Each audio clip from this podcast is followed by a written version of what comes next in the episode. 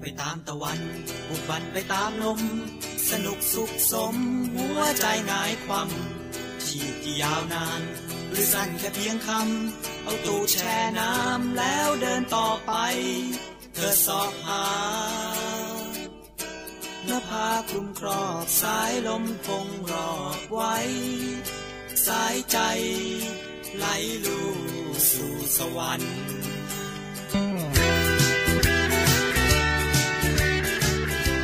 ดีครับ พบกับรายการเที่ยวที่แล้วครับ EP 3 ครับผม ก็รายการเที่ยวที่แล้วนะครับ ก็เป็นรายการเกี่ยวกับการสัมภาษณ์ผู้คนนะครับ ที่เพิ่งไปเที่ยวกันมานะครับ แล้วก็จะได้มีการวางแผนนะครับหรือมีแรงบันดาลใจใหม่ ๆ ในการเที่ยวนะครับ วันนี้ผมนะครับ อยู่กับคนที่เพิ่งไปเที่ยวอ่าญี่ปุ่นมานะครับ ซึ่งวันนี้ผมก็ถือว่าเป็นโจทย์ที่ดีเหมือนกัน เพราะว่าอีกสักประมาณ 2 สัปดาห์เนี่ยผมจะไปเที่ยวญี่ปุ่นเหมือนกันนะครับ วันนี้ก็เลยมาขอลอกกันบ้านนิดนึงนะครับ ขอต้อนรับคุณติ๊บครับผม สวัสดีครับ สวัสดีครับอ่าผมติ๊บจากเอ่อชาบูบังรัก แล้วก็ลองเทคนะครับ เจอกันได้ได้ครับผม ทีนี้อันดับแรกเลยเราต้องถามก่อนเลยว่าเอ่อครั้งที่แล้วที่ไปเที่ยวมาเนี่ยครับเที่ยวญี่ปุ่นเนี่ยครับเอ่อ ได้ไปเที่ยวเมืองไหนมาหรือว่าแบบจุดเริ่มต้นของการเที่ยวครั้งนั้นอะคืออะไรเอ่อจุดเริ่มต้น ส่วนใหญ่นะอืมที่เท่าที่ผ่านมาคือไปเที่ยวเพราะว่าเจอตั๋วเครื่องบินราคาไม่แพง อ่า ก็เลยก็เลยไปเที่ยว คือคือผมไม่ได้แบบวางแผนว่าเฮ้ยเดี๋ยว เดี๋ยว เดือนเนี้ยอยากจะไปที่นี่ เดือนอยากจะหรือว่าคือคือไม่ได้เอา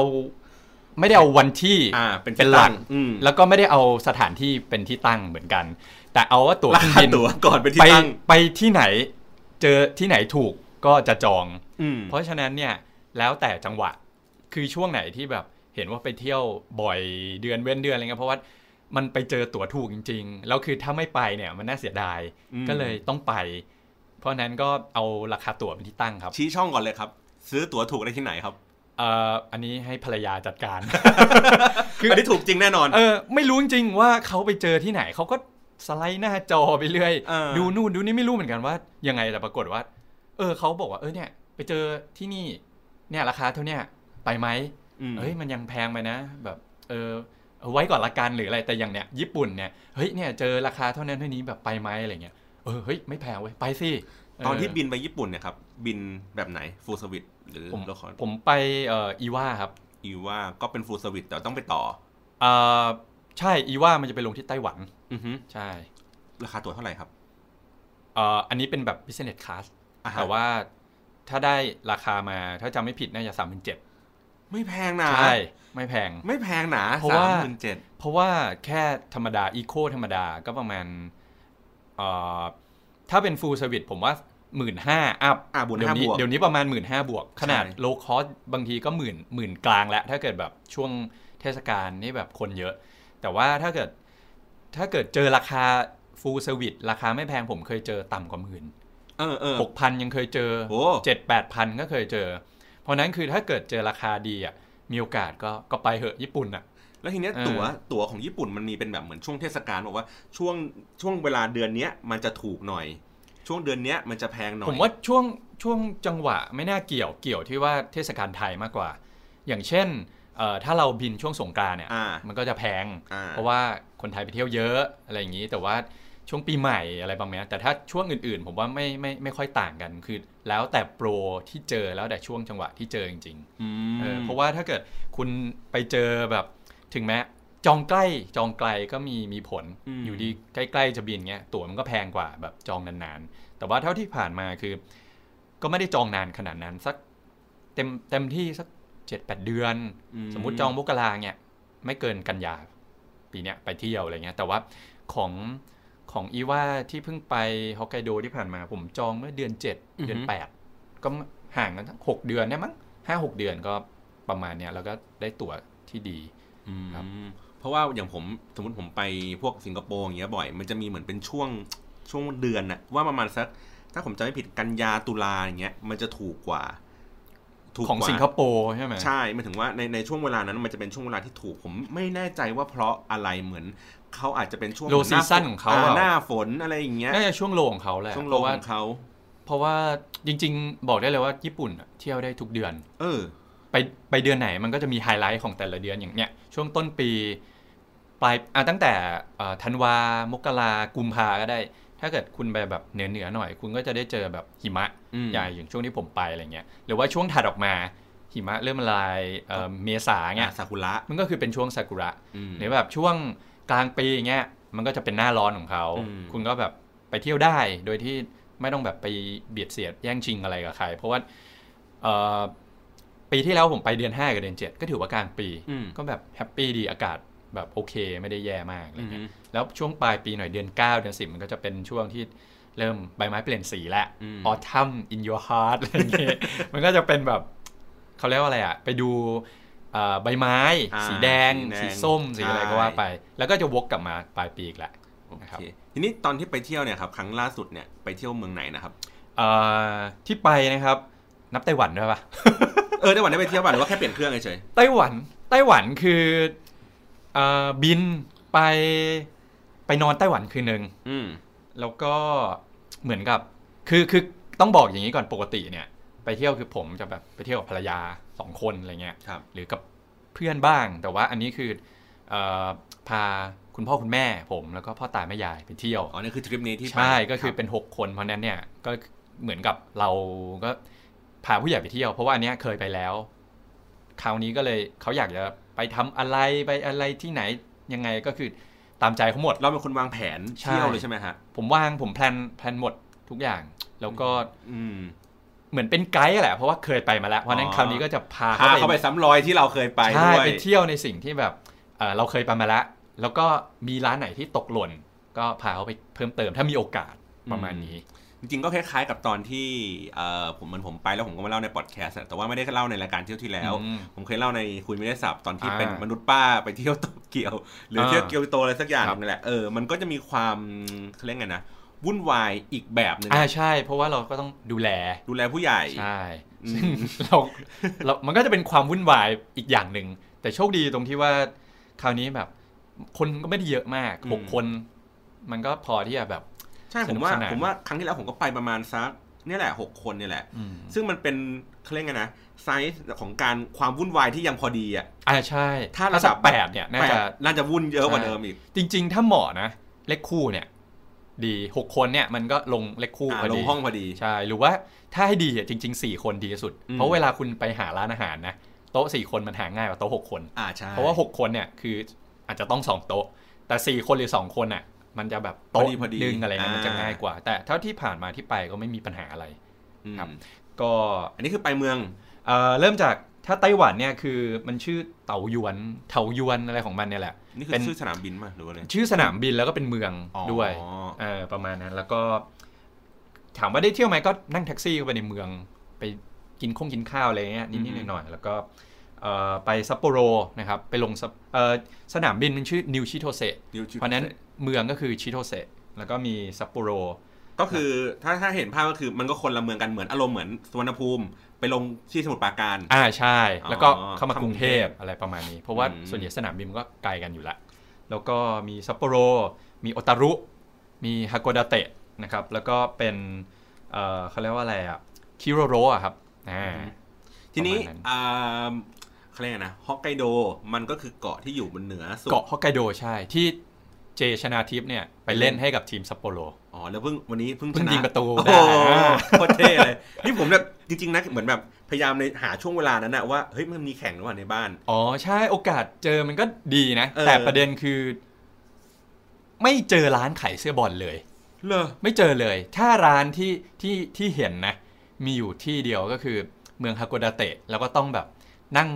รถเมล์รถรางออกไป แล้วก็ต้องแวะเพื่อที่จะแบบไปดูร้านที่มันแบบขายเสื้อบอลซึ่งมันมีแค่หนึ่งห้องแถวอืมซึ่งแบบไอ้เหี้ยเสียเวลาสัตว์ก็เลยไม่ได้ไม่ได้แวะ แต่ว่าที่สนามหน้าสนามเขาก็คงมี แต่ผมไม่ได้ไปที่สนาม เพราะว่าไม่ได้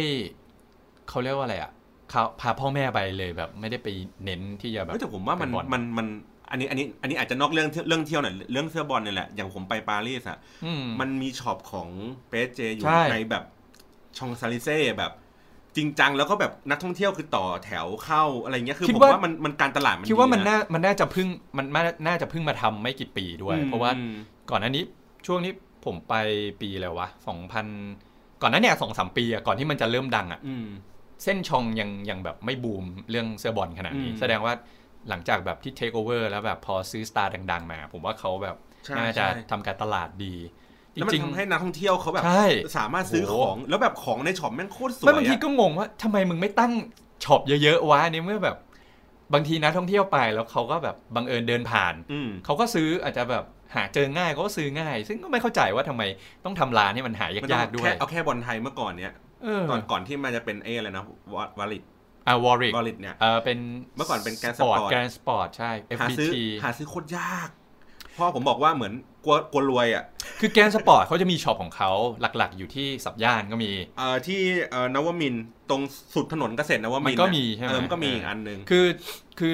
โชคดีที่ว่าช็อปมันจะมีช็อปหนึ่งอะตรงบางจาก ไม่ไกลบ้านผม อืมช่วงที่แบบ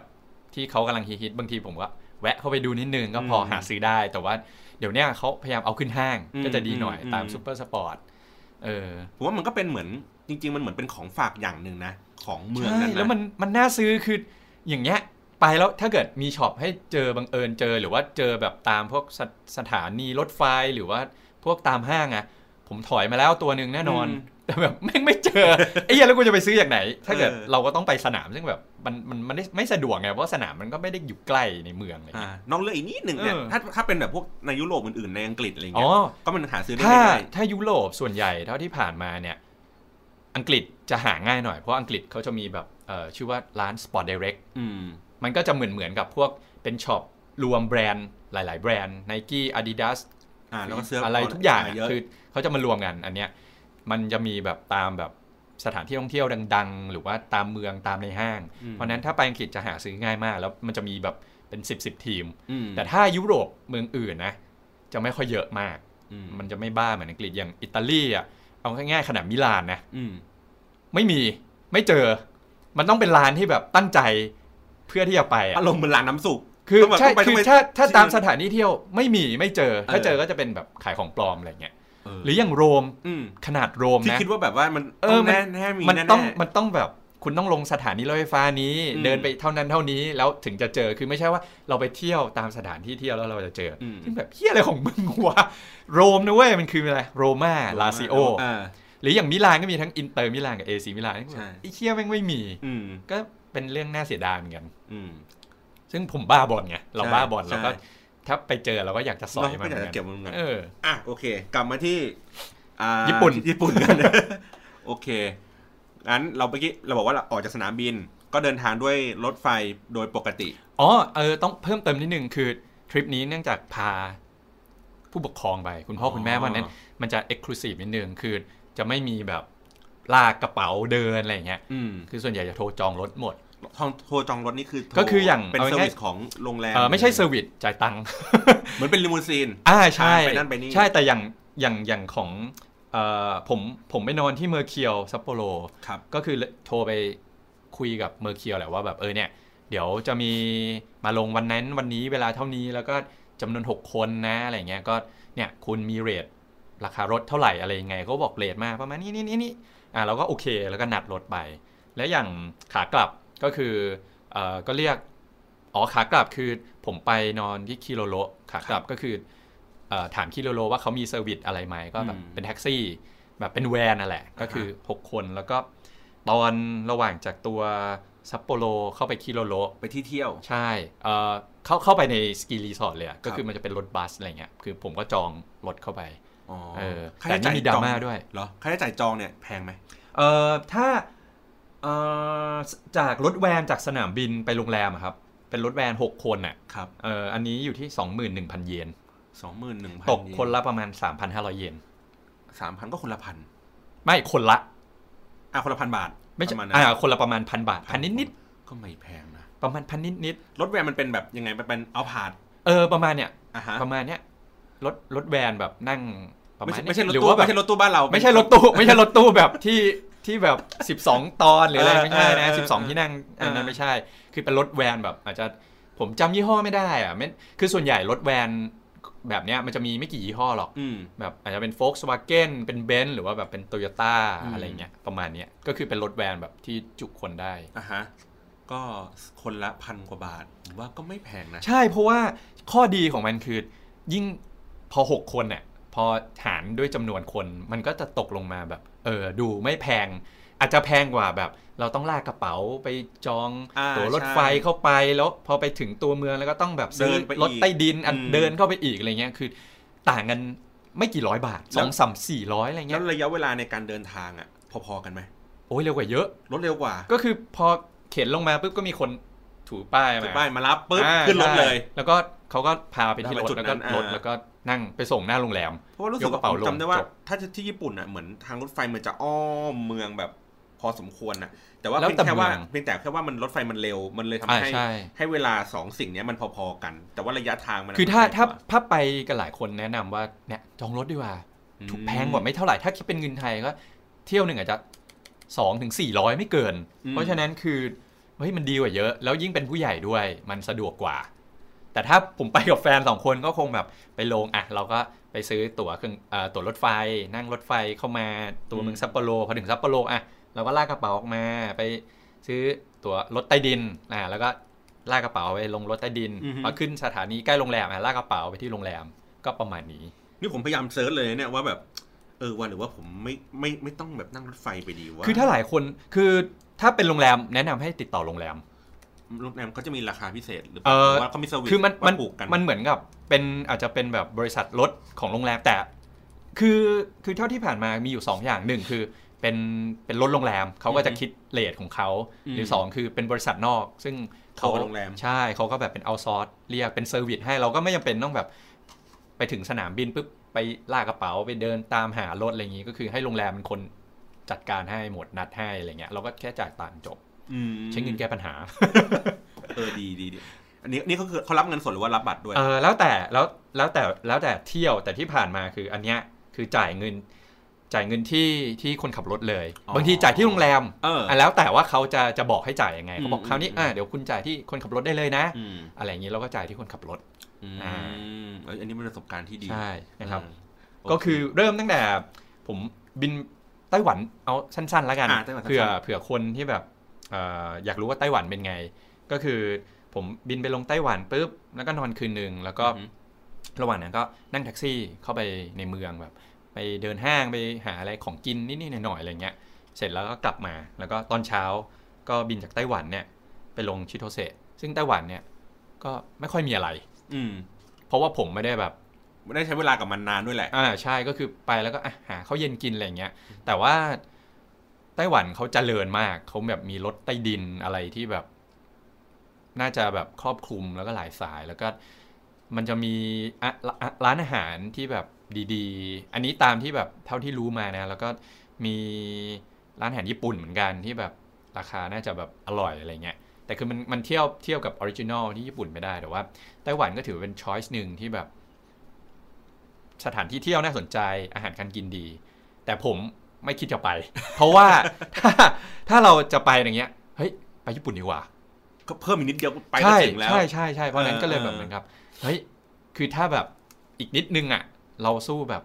ไปญี่ปุ่นดีกว่านั่นแสดงว่าเพระเดี๋ยที่ไต้หวันเองมันก็คืออารมณ์ในความเป็นเมืองเมืองมึงออกจีนจีนๆด้วยซ้ำไปเป็นเป็นจีนที่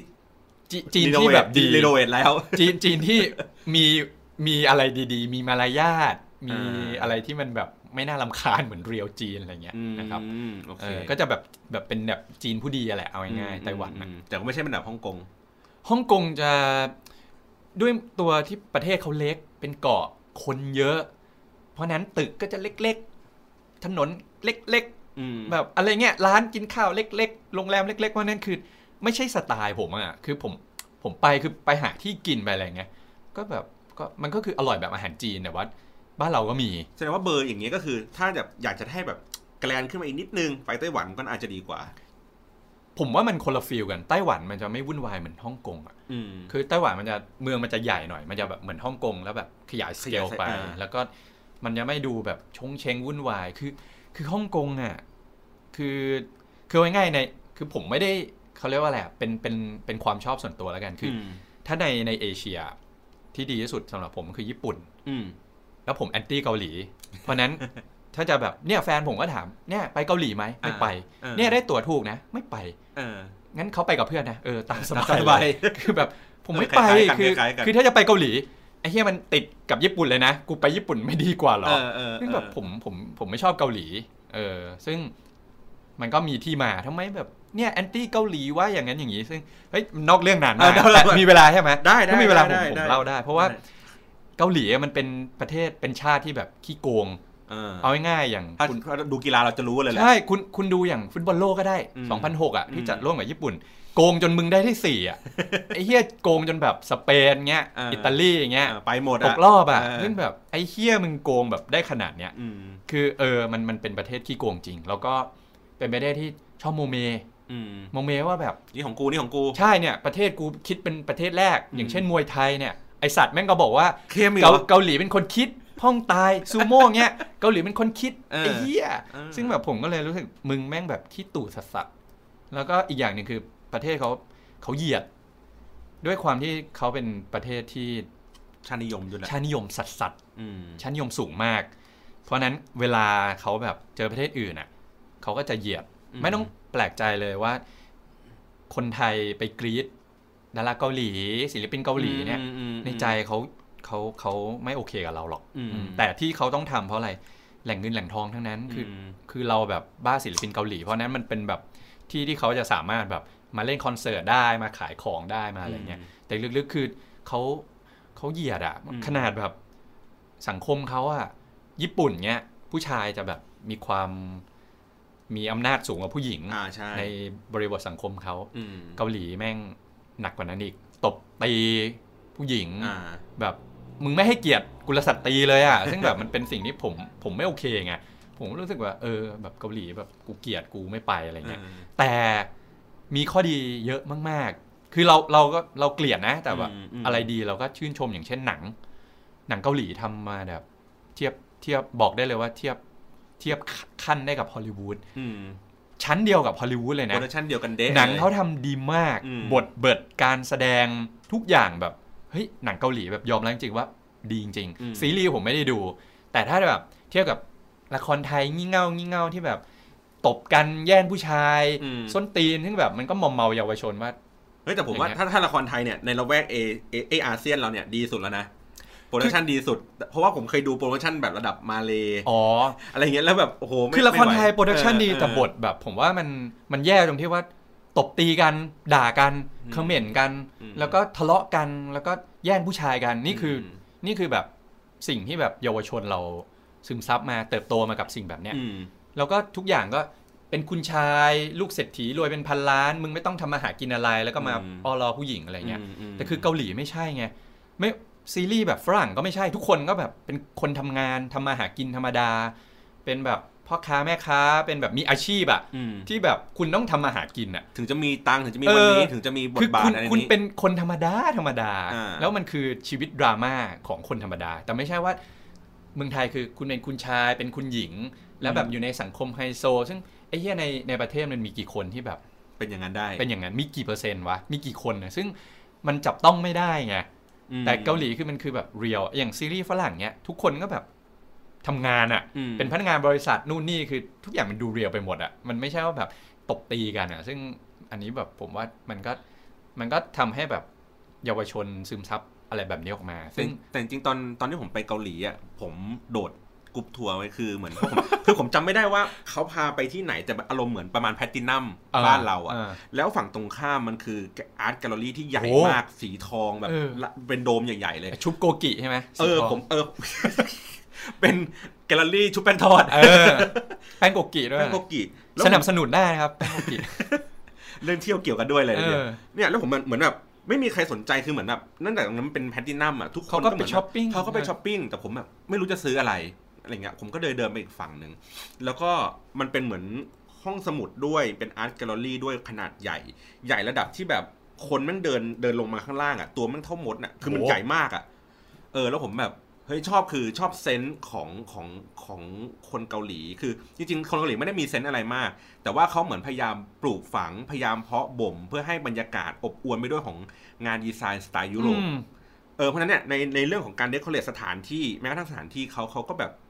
เหมือนเราอ่านใน magazine เหมือนเขาตั้งใจทำอะใช่เขาตั้งใจทำมาก เออ แล้วเหมือนแบบคัดหนังสือมาจัดทุกทุกสิ่งทุกอย่างมาแม้กระทั่งมันมีเหมือนเป็นงานเล็กๆ ข้างข้างในเหมือนอารมณ์เหมือนตลาดนัดงานทำมืออะแล้วก็เป็นงานงานดีไซน์ของเกาหลีอะซึ่งมันก็แบบเฮ้ยมันเป็นงานสไตล์ยุโรปอะ คือพอดีผมแบบอาจจะเรียนเรื่องดีไซน์มา ก็คือมันก็จะเห็นว่าโอ้ยงานดีไซน์ ยุโรปมันก็จะเป็นแบบมินิมอลหน่อยๆนิดนึง เป็นมันแล้วแต่ยุคอ่าแล้วแต่ยุคอะไรอย่างงี้ใช่แหลมๆอะไรอย่งแต่งี้ว่าเขาก็จะแล้พยายามแบบปั้นให้คนพวกเนี้ยให้เป็นให้เป็นไปทางนั้นเออเออ แต่ว่าของไทยเองอะอาจจะเป็นงานในฝั่งที่เป็นงานคราฟต์หรือว่ามันเป็นงานที่มันเป็นแบบ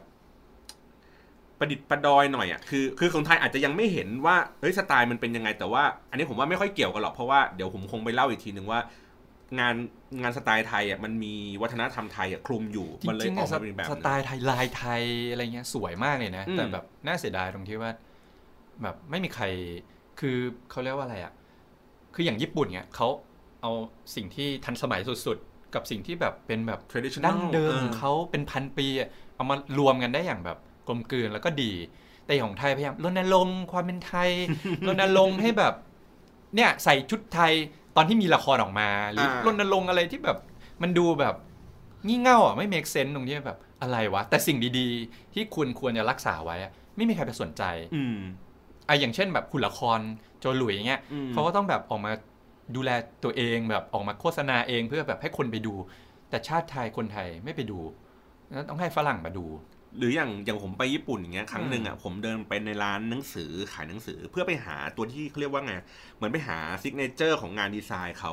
แล้วทีเนี้ยผมไปเจออยู่คือผมซื้อไว้เก็บเป็น reference ก็คือมันเหมือนเป็น pattern สไตล์ญี่ปุ่น อารมณ์นึกภาพว่าเวลาเราดูงานดีไซน์สมมติเป็นกระดาษห่อของขวัญเอออะไรนึกเนี่ยออกนึกออก มันก็จะเป็นแบบลายดอกไม้ญี่ปุ่นเออลายอะไรอย่างญี่ปุ่น มันสวยมากเลเฮ้ยยมันนะสวยมากผมก็ซื้อเก็บไว้สองสามเล่มเออเพราะว่าเฮ้ยอย่างน้อยเราไม่รู้ว่าไม่ได้ใช้เมื่อไหร่แต่เรารู้สึกชอบอะมันสวยนี้แค่เปิดดูก็สวยแล้วอะใช่แต่ของไทยไม่มีผมไม่เคยเจอมาเลยแบบเป็นสิบสิบไม่ปีอะถึงถึงแม้จะมีคนที่แบบอยากจะทำอยากจะอะไรขึ้นมานะ แล้วรัฐบาลทำอะไรอะ ก็ไม่สนใจไม่ไม่แบบไม่อนุรักษ์ไม่ทำอะไรอยู่แล้ว จนแบบคนธรรมดาเนี่ยต้องออกมาทำเอง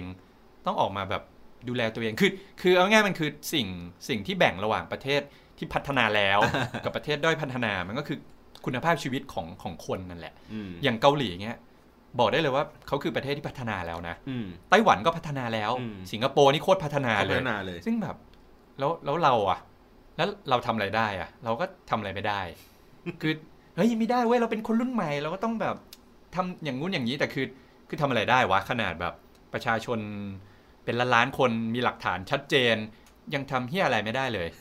ใช่ไหมเออเราก็อย่าไปพูดถึงแล้วกันเอออย่าพูดถึงเรื่องการเออในประเทศอื่น ใช่นะครับเพราะว่าโอเคพูดถึงไปแล้วในชาบูบังรัก EP 33 จัดเต็มกันอ่าเลยนั่นแหละอะโอเค กลับมาที่ญี่ปุ่นเมื่อกี้เราไปกลับมาเมืองไทยนานไปแล้ว แต่คิดว่ากลับมที่ญี่ปุ่นคนน่าจะชอบฟังนะ ใช่เออใช่ใช่เพราะว่าอย่างที่บอกคือเวลาเราเราไปเวลาไปเราไปเที่ยวอย่างเงี้ยเราไม่ได้ไปเพื่อจุดมุ่งหมายอย่างเดียวนะ หมายถึงว่าเราเราไม่ได้ไปเช่น สมมติเราถ้าไปฝรั่งเศส เราจะไปถ่ายรูปแต่ปารีสเอ้ยถ่ายรูปแต่หอหไออยเฟลเฟลเนี่ยผมก็ไม่ได้รู้สึกเป็นอย่างนั้นนะก็เราพยายามมองศึกษาวิถีชีวิตว่าแบบเขาเป็นยังไงเออเขาปเป็นระเทยัศงไงบ้านเขาคือคือมีมีน่าจะมีคำกล่าวของแบบจีนปัดนักปราชญ์จีนเลยเขาบอกว่าอ่านหนังสือหมื่นเล่มเดินทางหมื่นลี้ไม่ต่างกันอืมก็คือเหมือนกับคุณได้แบบไปพบเจออะไรที่แบบไม่ได้อยู่แต่ในกาลาเอ่อ การที่คุณเดินทางออกไป คุณก็ไปเจอพบปะอะไรที่มันแบบเป็นอืมประสบการณ์ที่เงินมันซื้อไม่ได้ หรือคุณอ่านหนังสือเยอะๆคุณจะมีความรู้เยอะอืมยิ่งอ่านเยอะดูเยอะเห็นเยอะ ฟังเยอะ แต่ไม่ใช่พูดเยอะนะเออเนี่ยคือคุณก็จะได้อะไรกลับมา ทีนี้เนี่ยฮอกไกโดเนี่ยผมไม่เคยไป อารมณ์มันเหมือนแบบสมมติเราไปภาคเราสมมติของเรานะเมืองไทยนะอ่าเราไปภาคเหนือเราไปเชียงใหม่ มันจะมีวัฒนธรรม มันจะมีอะไรอะงานศิลปะอะไรบางอย่างที่ที่มีความแตกเฉต่าพาะงกันภาเฉคพาะอะภาไรคอย่างนี้ญี่ปุ่นเป็นขนาดนั้นไหมไม่เป็นครับ ญี่ปุ่นเท่าที่ผมผมสัมผัสได้ก็คือตั้งไล่ตั้งแต่แบบใต้จดเหนือตั้งแต่ฮอกไกโดจนมาถึงแบบฮิโรชิมานะ รู้สึกว่าเขาแบบกลมกลืนกันไปทั้งประเทศอะ่ะอืมคือเขา แต่ละเมืองอาจจะมีจุดเด่นที่แตกต่างออกไป แต่ว่าภาพรวม overall ทุกอย่างมันมันแบบชัดเจนมันคือญี่ปุ่นอะ่ะเออ แต่อย่างอย่างฮอกไกโดก็สามารถพูดได้ว่ามันเป็นชนบทของเขาอือหือบ้านนอกของเขานั่นแหละอืมซึ่งมันก็จะแบบเป็นเมืองเล็กๆ น่ารักน่ารักสถานที่เที่ยวแบบเล็กๆ อะไรอย่างเงี้ยอืมซึ่งมันจะไม่เหมือนกับฮิโรชิมาแบบปราสาทฮิโรชิมาใหญ่ๆ โตฮิเมจิปราสาทขาวฮิเมจิที่แบบสวยงามอะไรเงี้ยซึ่งมันมันไม่ใช่ไง แต่ฮอกไกโดจุดเด่นของเขาแบบพวกออกแนวธรรมชาติ หรือแนวแบบสถานที่แบบเล็กๆ น้อยๆอะไรอย่างงี้ แสดงว่าที่ฮอกไกโดไม่มีปราสาท ไม่มีนะ เท่าที่รู้มา เออ ไม่มี เออ เหมือนแบบชนชั้นปกครองยังแบบโอ้ไม่อยากจะไปตั้งปราสาท คือมันเป็นเมืองมันเป็นคือมันเป็นเกาะที่ใหญ่อันดับสองของญี่ปุ่นแหละ แต่ว่ามันเป็นมันเป็นเกาะที่แบบเขาคงไม่ได้เน้นแบบอุตสาหกรรมตั้งแต่แรกไงเพราะฉะนั้นอืม คือแบบเกาะเล็ก ๆ แล้ว จะเน้นแบบพวกอาหารการกินชาวประมงอะไรเงี้ยพออยู่พอกินกันไปใช่แล้วก็มันไม่ได้แบบหวือหวาเหมือนโตเกียวที่แบบเมืองหลวง หรือว่าอย่างเกียวโตที่แบบเป็นเมืองเมืองหลวงเก่ามาก่อน มันก็จะมีความแบบเขาเรียกว่าอะไรอะบูรณาการใหญ่โตอะไรเงี้ยแต่ฮอกไกโดเป็นแบบบ้านนอกบ้านนอกยกเว้นซัปโปโรที่เป็นเมืองที่ใหญ่ที่สุดอืมมีตึกสูงอะแหละ มีตึกสำนักงานมีห้างอะไรเงี้ยแต่ว่าพอหลุดเขตออกไปก็เท่านั้นอือืมมเพราะฉะนั้นกลายเป็นว่า ไปเที่ยวฮอกไกโดก็อารมณ์เหมือนไปเที่ยวชนบทธรรมชาติอ่าใช่ครับอ่าบอกป็อย่างนั้นได้เลยอะไรคืออย่างงี้คือไปเน้นว่าคุณไปเที่ยวธรรมชาติอืมอ่าซึ่งช่วงเวลาที่ไปก็มีผล เพราะว่าถ้าเกิดคุณไปช่วงธันวาพฤศจิกาธันวามกรากุมภาเงี้ยนั่นคือช่วง snow หนาวเหน็บเลยอ่าแล้วยิ่งมันจะมี snow festival ก็คือช่วงกุมภาอ๋อต้นกุมภามันก็จะมีจัด 7 วัน ซึ่งคนไทยไปได้รางวัลทุกปี ใช่โคตรเก่งเลยโคตรเก่งเลยเชี่ยแบบ บ้านเราแม่งไม่มีหิมะเออ แล้วมึงไปเก่งมาจากไหนวะ มึงไป มึงต้องไปฝึกในโรงน้ำแข็งแน่นอนอะไอ้เหี้ยทำไงวะแบบ เก่งมากอะเออคือคือคนไทยเก่งแบบเก่งหลาย ๆ อย่างแต่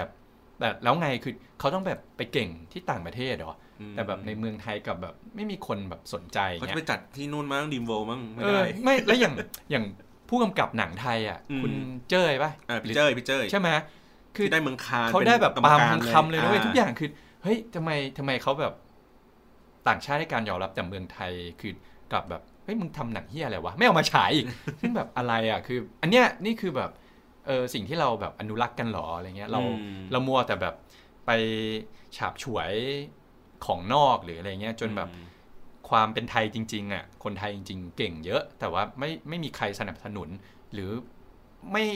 สื่อมวลชนก็ไม่ให้แบบ ไม่ให้เวลาในการทำข่าวด้วยซ้ำอืมซึ่งก็เป็นเรื่องที่น่าเสียใจเหมือนกันเนาะครับ โอเค กลับมาฮอกไกโดกันอ่านะโอเค ก็พอมาถึงฮอกไกโดอะที่แรกนะครับ แนะนำเลยครับสนามบินฮอกไกโด สนามบินนิวเดี๋ยวชิโตเซเดี๋ยว มาถึงฮอกไกโดเที่ยวอะสนามบินก่อน ใช่อ่าหลายๆคนอาจจะงง เฮ้ย สนามบินมีอะไรเที่ยววะไม่แต่เครื่องบินเปล่า เออ แต่ที่นี่นะครับ ขอบอกเลยว่าสนามบินของเขาเนี่ย มีพิพิธภัณฑ์โดราเอมอน พิพิธภัณฑ์โดราเอมอนในสนามบิน ใช่ ถูกต้อง เดี๋ยว โดราเอมอนเป็นชาวฮอกไกโดเหรอ โดราเอมอนเป็นชาวญี่ปุ่นเออแต่ก็ไม่ได้เป็นในท้องเรื่องเขาก็อยู่ในเป็นชาวโตเกียวใช่ป่ะโนบิตะอยู่โตเกียวนะครับเออก็คือเอ่อเวลาคุณดิฟเอ่อ arrival มาเนี่ยครับ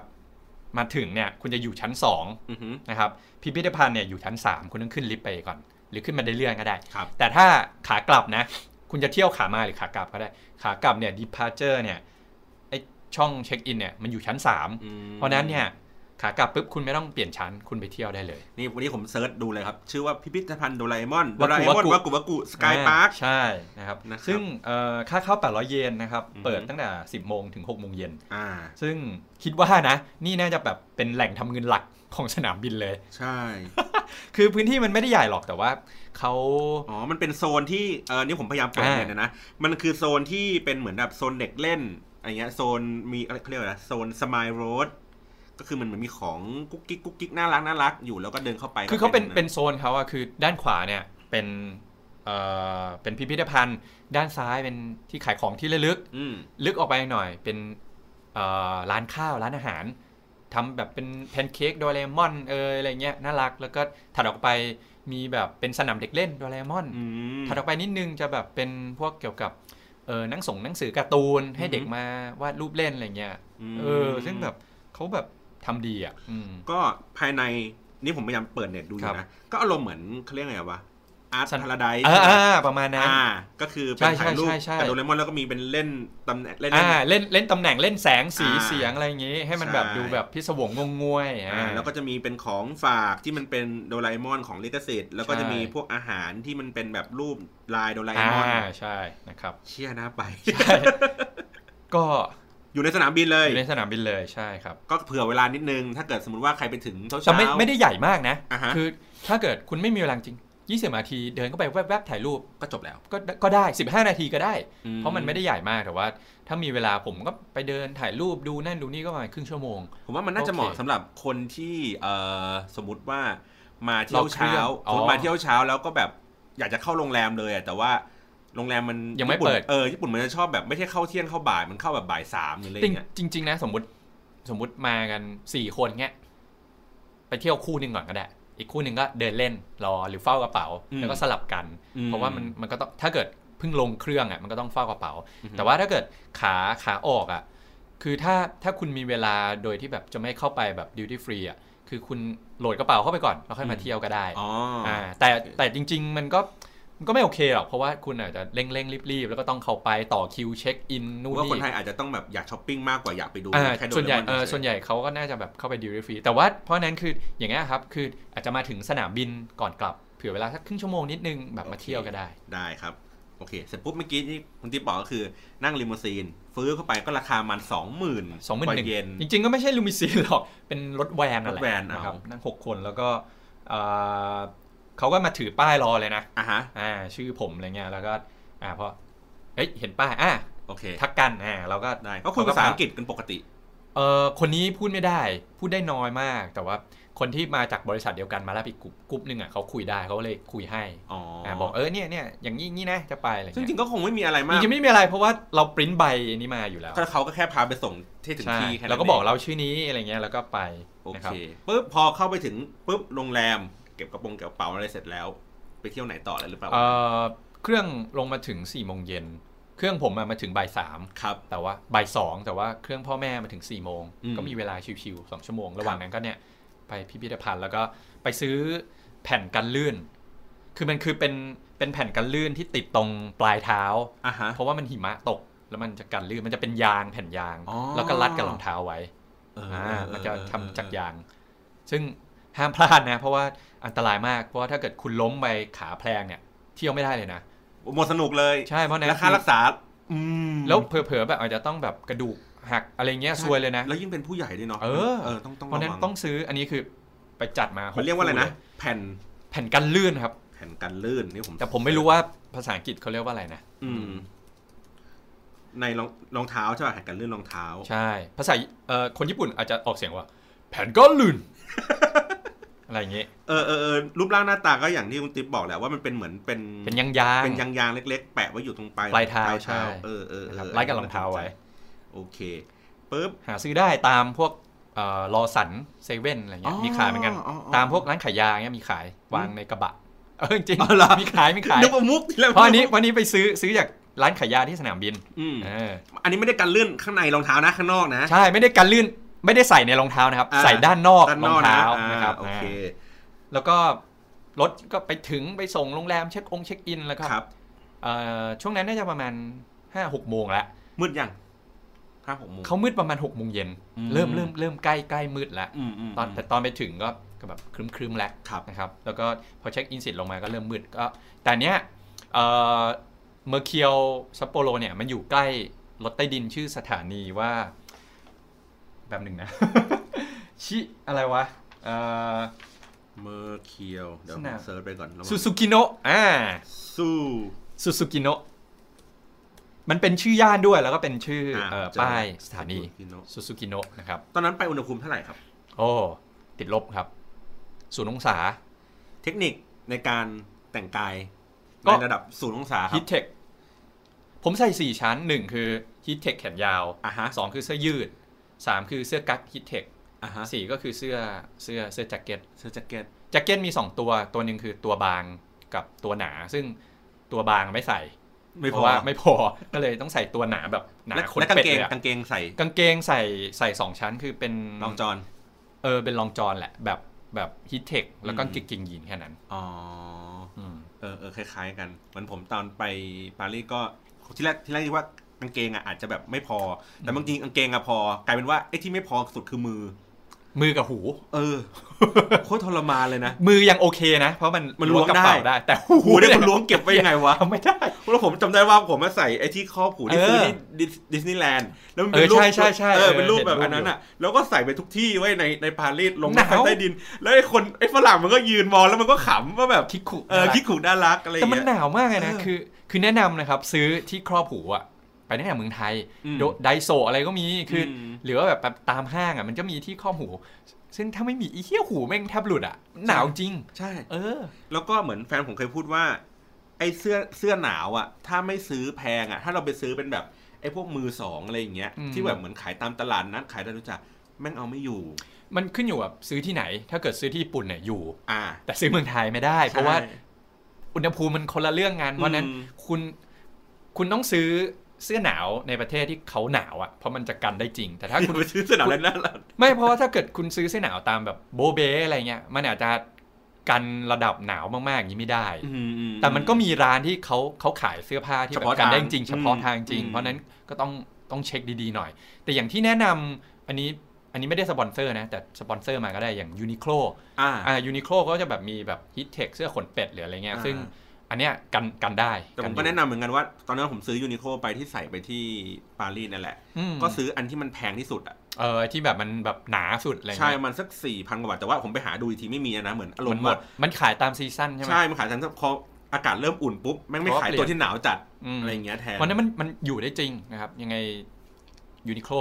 มาสนับสนุนได้ได้อ่าพวกเราก็ใช้ของคุณอยู่ โอเคเมื่อกี้ย่านซูซูกิโนะซูซูกิโนะนะครับนะครับเขาเรียกในนี้เขาเขียนว่าย่านบันเทิงที่สุดทางตอนเหนือของญี่ปุ่น ใช่ถูกต้องบันเทิงขนาดนั้นเลยเหรอครับ คือมันจะมีแบบพวกคาราโอเกะอืมร้านอาหารเต็มเลยอะไรอย่างนี้ แล้วก็แบบแสงสีเสียงนะครับอืมซึ่งเออพอผมลงไปอะผมก็แพลนไว้แล้วทุกอย่างแบบว่าจะกินอะไรยังไง ซึ่งฝั่งตรงข้ามโรงแรมนะครับมีร้าน เทมปุระนะครับ ชื่อว่าเทมปุระอีบีเทนอะ E ขอ B I T E N E E B I T E N B I T E N อีบีเทนคือ Ibiten คือร้านพวกเนี้ยเท่าที่ทุกอย่างที่ผมที่ผมหาข้อมูลมาเสิร์ชเจอในใน Google หมดเลยนะ ยกเว้นบางทีอาจจะต้องเป็นภาษาญี่ปุ่นบ้างอือหือเออนี่ผมเจอเนี่ยผมเซิร์ชชื่อเมื่อกี้เลยครับ เจอไหม most popular tempura place in In Sapporo ใช่ไหมโอ้ไม่ธรรมดา ชื่อ Tempura e b 1ก็อ่าฮะแนะนำว่าเอ่อร้านเขาก็จุได้จุได้ไม่ต้องไปต่อคิวนะอืมเออมันคือมันคือผมก็ไม่ค่อยนิยมไปกินร้านที่มันต่อคิวนานๆเพราะเราขี้เกียจรอนะครับ ขอบอกเลยว่า ญี่ปุ่นนะครับ คุณหิวหิวๆอะบังเอิญไปเดินเจอร้านที่อะไรก็ตามอะกิกินนได้หมดเดินเข้าไปอะอร่อยทุกร้านอืมอร่อยหมด ไม่ต้องไปร้านแบบไอ้พวก โอ้โหไอ้ทีวีแชมเปี้ยนหรืออะไรอะไม่ยังเป็นคือไปร้านไหนก็ได้ อร่อยหมด ผมแล้วแค่อร่อยแบบจริง เหมือนแบบเดินไประหว่างทางขึ้นวัดอย่างเงี้ยแล้วมันมีร้านขายไอ้ไอติมกดน่ะโอ้ก็อร่อยก็อร่อย เออ แบบโอ้ยแต่แต่แต่ที่ผ่านมานะ ตั้งแต่ไปญี่ปุ่นมาห้าห้าห้าครั้งมั้งเอออมประมาณเนี้ยก็คือจะมีอยู่แค่ครั้งเดียวจริงๆที่ผิดหวังกับเรื่องของกินข้างทาง ครั้งเดียวจริง ๆ อันนั้นอยู่ในเกียวโตอืมเป็นเดินมาจาก เดินลงมาจากวัดที่เกียวโต ผมจำชื่อไม่ได้ละแล้วก็น่าจะวัดอ่าวัดไม้สักอะอ่าอ่าอ่าที่มันเป็นวัดน้ำใสอะไรอ่าอ่าอ่าใช่อ่าอะไรเอองั้นเดแต่โนว่าเดตอนรันั้สนอะไรมันดูแหละเหมือนเป็นแบบสถานที่ท่องเที่ยวยอดฮิตมากแล้วมันมีร้านโอ้ยเต็มเลยผมว่าซึ่มันงมีร้านกะโหลกกะลาเยอะเหมือนกันนะในความรู้สึกผมอะใช่ ซึ่ง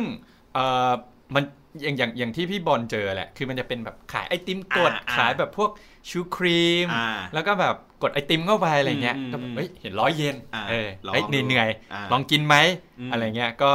อ่าปรากฏก็ก็กดสสั่งซื้อกินอะไรเงี้ยไอเคียรสชาติแม่งไม่ได้จริงว่ะเออคือคือแบบจนจนเพื่อนผมอะแม่งกินไม่ได้ต้องทิ้งอะแต่ผมเสียดายผมก็เขมือบเขมือบเข้าไปเออซึ่งเฮ้ยอันนั้นเป็นอะไรที่แย่แบบ แย่แย่ที่สุดแล้วอะแต่นั้นผมว่ามันเออเป็นที่ที่แบบเขาเรียกว่าไงดีวะ อารมณ์เหมือนวัดพระแก้วบ้านเราอะที่แบบคนที่ไปเกียวโตอะมันต้องไปที่นั่นอ่าใช่ ชื่อวัดเอ่อคิโยมิสุเดระนะครัอ่าบใช่วัดน้ำใส แล้วมันก็เลยเหมือนมีร้านกะโหลกกะลาแทรกเยอะแทรกอยู่แต่ส่วนใหญ่เท่าที่ผ่านมาทุกใช่ร้านแต่นะไม่นั่นนะอร่อยมากเออขนาดไอติมกด อะไรก็อร่อยอร่อยอร่อยหมดเลย แต่ใช่นี่คือเฮี้ยมาก เป็นครั้งเดียวที่เจอแบบเฮี้ยนะครับ แต่หลังจากนั้นก็ไม่เคยเจออืมนะครับก็ก็เป็นเทมปุระแล้วเทก็มไปปุระกินครับร้านเมื่อกี้ครับใช่เทมปุระ อิบิเทนอิบิเทนอ่านนะครับขึ้นอันดับหนึ่งเลยว่าเป็น most popular in Sapporo อิซัปโปโรอันนี้นะครับของดีจริงๆอยู่ใกล้อยู่ใกล้สถานี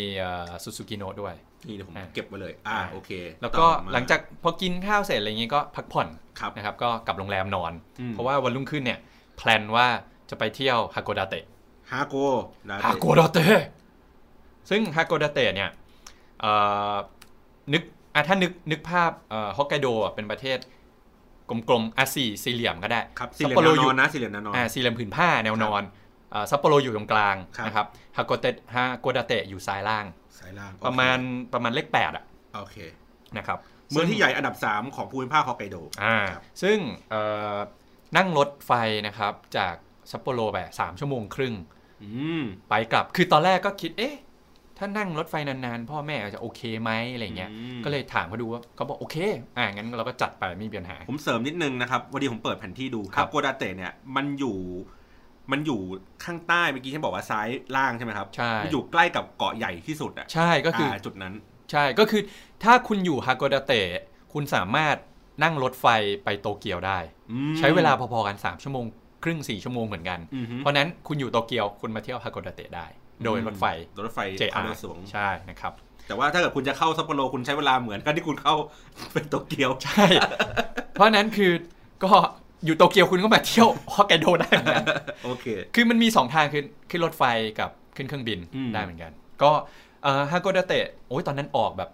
รถไฟออกก่อน7จ็ดโมงอะหกโมงห้าสิบมั้งอือฮึไปถึง 10บโมงครึ่งนะครับพอไปถึง 10บโมงครึ่งก็ก็แพลนไว้เที่ยวสักครึ่งวัน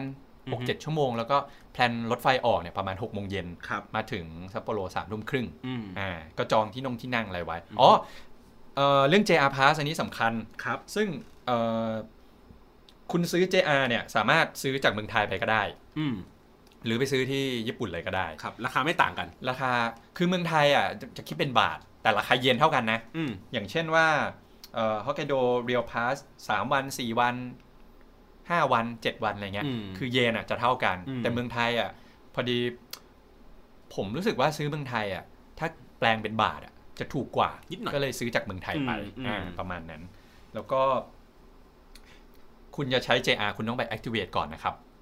ไอ้ที่เห็นด้วยการเสียบเข้าไปเลยไม่ใช่ไม่ใช่ คือคือเมืองไทยเขาจะให้เป็นเหมือนแผ่น A4 มามาครัพับบพับแล้วก็จะพิมพ์ข้อมูลอ่าซึ่งคุณจะเอาใบเนี้ยไปขึ้นรถไฟเลยไม่ได้อืมคุณต้องไปที่สถานี JR แล้วก็ ไปที่ Information ของเขาใช่ตั๋วเอ่อใช่ information แหละ Ticket ที่ขายอะไรตั๋วอะไรอย่างงี้อ่าประมาณนี้ ticket information อะไรเงี้ยอ่าต้องเอาใบเนี้ยไปให้เขาออกเป็นตั๋ว JR ของอ่าที่นู่นมาให้อืมนะครับโดยที่เอ่อไปต่อคิวแล้วก็บอกเขาว่าเออเนี่ยมาทำตั๋ว JR เขาก็ทำให้โดยแบบปกติรู้กันอยู่แล้วครับแล้วการซื้อตั๋ว JR มันจะมี 2 แบบ 1 คือสามารถเอ่อ reserve ที่ได้อือฮึกับ2คือ reserve ไม่ได้ แล้วแต่สายแล้วแต่ราคาอืม แต่อย่างฮอกไกโดอันนี้ถ้าเข้าใจไม่ผิดคือ มันจะเป็นแค่วันอย่างเดียวอืมก็คือ reserve ได้อืมแต่แล้วแต่เที่ยวนะ แต่ส่วนใหญ่จะ reserve ได้ อย่างเช่น rush hour จะ reserve ที่ไม่ได้อือฮึถ้าเกิดไปโอตารุอะไรอย่างนี้อืมเพราะนั้นนั่งไกลๆคุณ reserve ที่ไปเถอะใช่คุณใช่ได้นั่งอยู่แล้วนะครับเขาก็จะถามว่าไปกี่โมงออกกี่โมงผมก็บอกรอบไปว่าเราจะออกวันนี้รอบนี้อืมเริ่มใช้ตั้งแต่วันนี้อะไรอย่างเงี้ยอืมนะครับแค่นั้นง่ายๆ ไม่มีอะไร แล้วก็เอ่อขึ้นรถไฟไปฮาโกดาเตะครับ นะครับ ก็ฮาโกดาเตะเนี่ย หลักๆ ถ้าเกิดอันนี้ไม่ได้ตามรอยแฟนเดย์นะ แต่อ่าฮอกไกโดอะแม่งไม่มีที่อะไรเที่ยว หลัก ๆ มันก็จะมีไฮไลท์อยู่แค่ไม่กี่ที่ เหมือนที่เราได้เห็นในแฟนเดย์อ่าเหมือนเห็นในแฟนเดย์ที่เมื่อกี้ผมเปิดดูเอ่อเนินชมวิวฮาจิมันสกะใช่ที่มันเป็นเนินทางลงฮาจิมันทาง slope อะไรอย่ทางงสเงี้ยทาง slope ลงไปหาทะเลใช่นะครับเราจะพูดเลยเหมือนในหนังเลยเว้ยใช่ซึ่งเอ่อที่เที่ยวของฮาโกดาเตะหลัก ๆ คือ ก็จะมีเขาเขาเดินทางด้วยรถแทรมนะครับรถรางอืมันจะมีแบบวันเดย์พาส600เยน หรือว่าซื้อตามตามเป็นรอบก็ได้อือหือแล้วก็จะมีตลาดฮาโกดาเตะ ซึ่งอันเนี้ยติดกับสถานีเลย คุณลงสถานีปุ๊บข้ามถนนไปฝั่งตรงข้ามแม่งคือตลาดปลาอืมเที่ยวแล้วคือตลาดปลาคุณไม่ต้องไปแบบซิกุจิที่โตเกียวนะอ่าอันนั้นมันจะแบบผมไม่เคยไปเหมือนกันเพราะผมรู้สึกว่าจะไปดูตลาดปลาทำเฮียอะไรวะอืมกูไปดูอย่างอื่นดีกว่าเออซึ่งแบบเฮ้ยแต่ฮากาดาเตะอะตลาดปลามันอยู่ใกล้ๆอะ แล้วคือมันไม่เหมือนโตเกียวตลาดปลาที่แบบ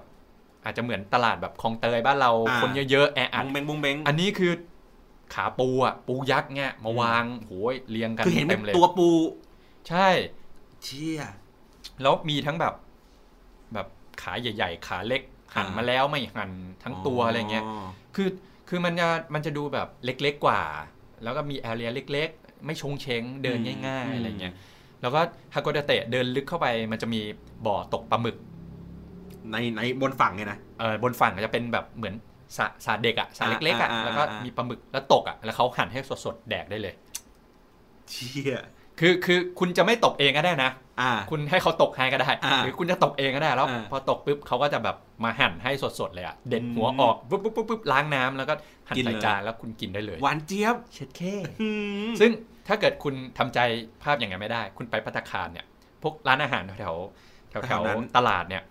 คุณก็สั่งเมนูนี้มากินได้เหมือนกัน เขาเขาก็จะหยิบมาจากหลังร้านอ่าอ่าคุณก็จะไม่เห็นการฆาตกรรมแบบนี้นะครับ ก็อารมณ์เหมือนเราไปเที่ยวเหมือนเหมือนผมไปเที่ยวไหนวะนึกก่อนมหาชัยหรืออะไรสักอย่างอะที่มันเป็นตลาดขายเออปลาตลาดปลามหาชัยแล้วก็จะมีร้านอาหารน่ะอยู่ติดตลาดเลยเอนะอแล้วก็คือตักกุ้งคุณก็แค่เดินไปตักหอยชี้มาชี้เอชี้อชี้แล้วเขาก็มาทำให้ใช่อย่างนั้นเลยอ๋อนี่หั่นปลาหมึกสดๆเลยเออเออนะครับดีดีครับดีครับมันจะคือมันคือตลาดปลาฮากอดาเตะเปิดตีห้าถึงเที่ยงนะครับอืมถ้าเกิดคุณเลยเที่ยงเขาก็ปิดกันหมดแล้วอืมแล้วก็อย่างเอ่อโกโกเอ่อโกดังอิดแดงนะครับอ่า Red Brick เอ่อ Red Brick Warehouse Warehouse District ครับ นะครับ แล้วก็ทางลาดโมโตมาจิอะแหละที่เมื่อกี้ที่เอ่อที่บอกไปครับนะครับ แล้วก็จะมีเนินฮาจิมันอืมนะครับ แล้วก็ป้อมดาว5แฉกโกเรียลคาคุเอออันนี้ดูไกลๆแล้วมันดูสวยนะ คืออันเนี้ยผมไปสองรอบ ผมไปรอบเดียว รอบที่ผ่านมาไม่ได้ไป เพราะว่าหิมะแล้วก็อือฮึเสียเวลาแล้วก็เอ่อรอบแรกที่ไปอะไม่ได้ขึ้น เพราะว่าเหมือนกับ เวลาไม่พอเที่ยวอย่างอื่นหมคือดต้องขึ้นไปดูข้างบนถึงจะดูสวยป่ะใช่ต้องต้องขึ้นหอขึ้นไปแล้วก็ถ่ายรูปลงมาเหลือแต่จริงๆผมเดินไปนั่งรถรางไปใกล้ๆอะแล้วก็ถ่ายรูปให้เห็นหออะไรเงี้ยก็อือฮึโอเคแหละแล้วระหว่างนั่งรถรางอะเห็นร้านที่มันขายเสื้อบอลซัปโปโรแหละแต่ไม่ได้ลงไปอ๋อโอเค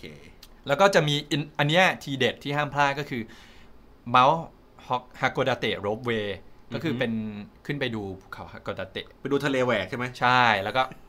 ไม่ใช่ดิเอ้ยมันก็แหวกนะเอเพอราะมันโอเคแบ่งซ้ายขวาเออเออเออมันเออมันจะแบ่งซ้ายขวาแต่ว่าใช่แหวกใหญ่หน่อยอ่าอันนี้เป็นเมืองแบบทั้งเมืองเลยอ่านะครับอ่าก็พอผมลงไปอะฮากโดาเตะเนี่ย ผมก็พาพ่อแม่ไปกินข้าวก่อนครับ ก็คือไป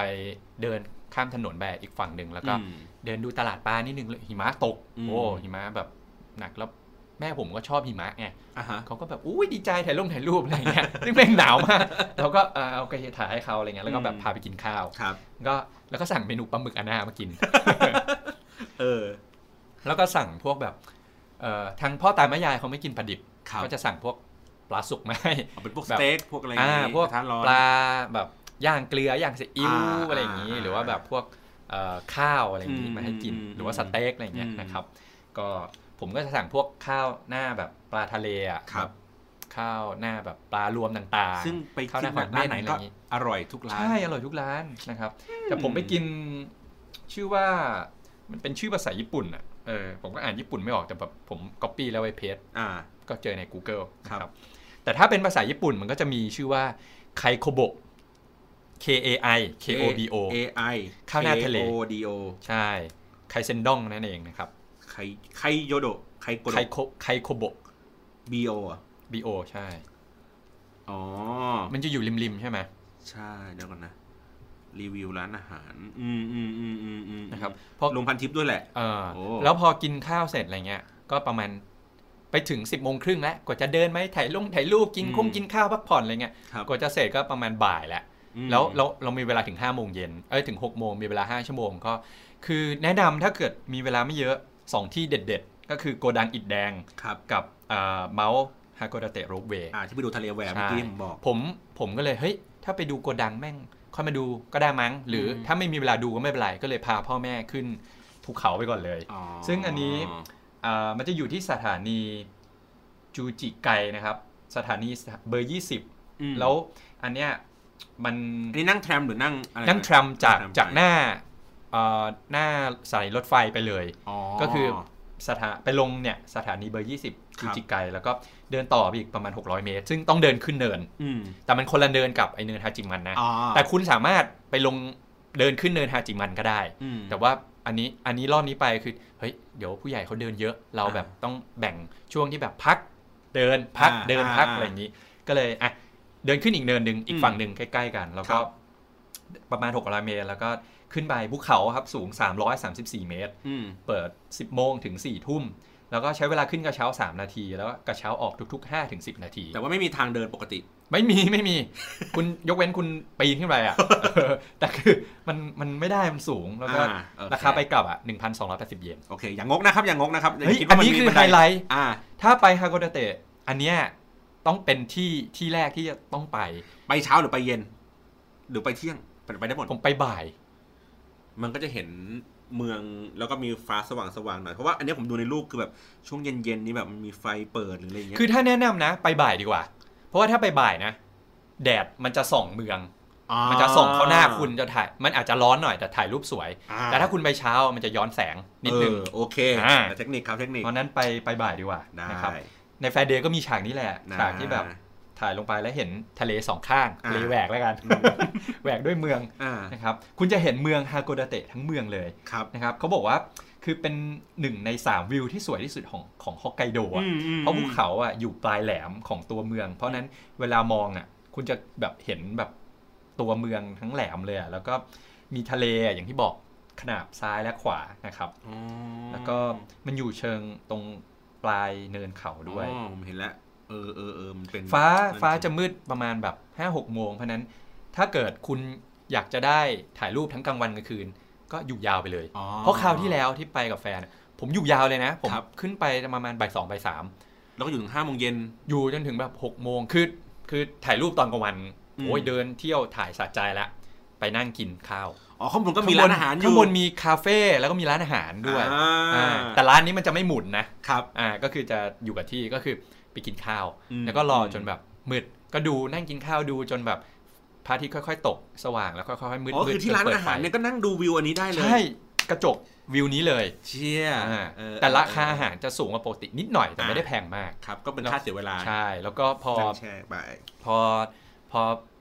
พอมืดปุ๊บเราก็ขึ้นขึ้นไปขึ้นไปดูไฟ ปรากฏอืมไอ้เฮียคนเยอะสัตว์ ซึ่งเราอยู่ในร้านอาหารเราไม่รู้ไงว่าคนเยอะหรือคนไม่เยอะอ่าเพราะว่าใช่ไปตอนบ่ายๆคนไม่เยอะมากครับ ก็แบบถ่ายรูปแบบไม่มีคนได้อะอืมเอออืมสวยๆอืมงามอืมๆแต่แบบพอตอนตกกลางคืนอะมืดทัวร์หาเลยไม่รู้มาลงแบบมเยอะแบบแน่น คือไอ้ลานที่เห็นน่ะคลาคล่ำไปด้วยผู้คนมึงต้องแหวกใช่คนเข้าไปถ่ายรูปไม่ได้ถ่ายรูปอีกคืออมคนคือพอมืดคนเขาก็จะถ่ายแค่วิวใช่เราจะมาถ่ายให้เห็นวิวก็ไม่ได้แล้วอ่าแต่คนเยอะมากแล้วเพราะฉะนั้นแล้วตั้งขาตั้งก็ไม่ได้ไม่ได้ไม่ได้ออออเพราะฉะนั้นแล้วยิ่งคนเยอะอะคนก็จะยิ่ง ลงกระเช้าอะยิ่งแน่นยิ่งแน่นอ๋อต้องรอคิวนานใช่อันนี้สำคัญเหมือนกันเออออเพราะฉะนั้นออคราวนี้ไปผมก็เลยแบบเฮ้ยเออเราต้องไปดูอิฐแดงต่อครับโชคดีขึ้นไปโล่งไม่ค่อยมีคนมีอยู่ประมาณสองสามคนอืมอืมอืมก็แบบไปถ่ายวิวที่ไฮไลท์กันเงี้ยอืมแล้วก็เดินอ้อมไปด้านหลังไปถ่ายอีกด้านหนึ่งอะไรเงี้ยแล้วก็แล้วมันหนาวด้วยไงอยู่นานไม่ได้อืมแล้วก็เดินลงไปไปดูร้านขายของของแบบของชำร่วยแล้วก็พวกของเขาเรียกว่าอะไรซูบินีอะไรอย่างงี้นิดหน่อย ซึ่งจริงเรื่องนี้สำคัญนะเรื่องของการที่แบบ เราเรื่องแพลนเวลาสำคัญเออเรื่องมากกะเวลาว่าเราไปในจังหวะที่คนแม่งเยอะไม่เยอะเออะอแล้วแล้วถ้าเกิดสมมติว่าอยากอยากโอเค ถ้าสมมติเราไปกันเองคนสองคนเงี้ยไม่มีปัญหาหรอกเราก็หยิบสลับกล้องถ่ายกันถูกไหมอ่ามันก็อ่าปั๊บปั๊บปุ๊บปั๊บหรือว่าถ่ายอย่างนี้แล้วก็รีบไปใช่ไหมถ้าเป็นกรุ๊ประดับแบบพ่อแม่หรือเออญาติพี่น้องเงี้ยไปอะคือผมเข้าใจแหละว่าเขาก็คงอยากจะมีรูปใช่ที่สวยๆอยู่งั้น แล้วพอถ่ายออกมาแล้วคนแม่งโผล่มาจากมันก็ไม่ได้ แล้วยิ่งเรื่องเวลาอย่างเงี้ยสมมติเราเราแพลนเวลาไว้ เอ้ย เดี๋ยวออก เวลานี้จะไปถึงสถานีเท่านี้อืมรถไฟออกเท่านี้อืมแต่ถ้าคนเยอะคุณต้องต่อคิวแบบเสียเวลาตรงนี้ไม่รู้กี่นาทีตกรถไฟได้ตกรถไฟนะนะครับเออเพราะฉะนั้นอืมคือต้องต้องเผื่อเวลาไว้ครั้งแรกอะ ผมตกใจไอ้เชี่ยคนแบบเยอะมากเฮ้ยเมื่อกี้แดกข้าวยังคนไม่เยอะเลยพอขึ้นไปเยอะมากจนเอาไงดีวะเออรีบกลับแล้วกันอ่าแต่พอพอลงไปอะคิวมันก็แบบเริ่มยาวแล้วอืมก็ใช้เวลารอประมาณสองสามกระเช้าอืมก็ยังโอเค ไม่ได้อะไรมากโอเคเอออุ๊ยสักครู่นะครับ อะครับ ต่อครับเมื่อกี้ไปรับสายมาครับ เมื่อกี้เราอยู่กันที่เอ่อ Hakodate ฮาโกดาเตะนะครับ เสร็จปุ๊บเราไปไหนกันต่อครับฮาโดกฮาโกดาเตะฮาโดกาเตะก็เขาเรียกว่าอะไรอะ จากคราวที่แล้วที่แบบ เฮ้ย คนเยอะเว้ยนู่นนี่อืมเราถงถึงแม้ขึ้นมาคราวเนี้ยคนไม่เยอะแต่ว่ามันมีที่เที่ยวอื่นอีกก็เลยอ่า เฮ้ยประมาณอยู่ประมาณชั่วโมงหนึ่งน่าจะโอเคอืมก็เลยถ่ายลงถ่ายรูปเดินเล่นเดินอะไรเงี้ยชั่วโมงหนึ่งก็ลงมาข้างล่างครับ ลงมาเนี่ย ถึงประมาณบ่ายสามได้อืมบ่ายสามครึ่งไม่เกินแล้วก็ เลยพาไปเดินเนินฮาจิมันนั่นแหละอ๋อเรื่องเมื่อกี้ที่บอกใช่พา ก็คือพอเราลงสถานีนี้ปุ๊บเราไม่กลับทางเดิม เราเดินไปทางซ้ายมือออถ้าตามแผนที่นะครับ เดินไปทางซ้ายแล้วก็ลงอีก อีกหนึ่งเนินก็คือเนินอันเนี้ยอีกแหสละโลปหนึ่งก็คือไอเนินที่น่ะในแฟนเดย์ครับอืมที่เห็นกันอืมนะครับอืมก็คือเนินฮาจิมัน ซึ่ง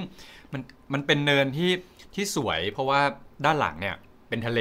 แล้วก็เป็นแบบเนินโล่งๆไปเลย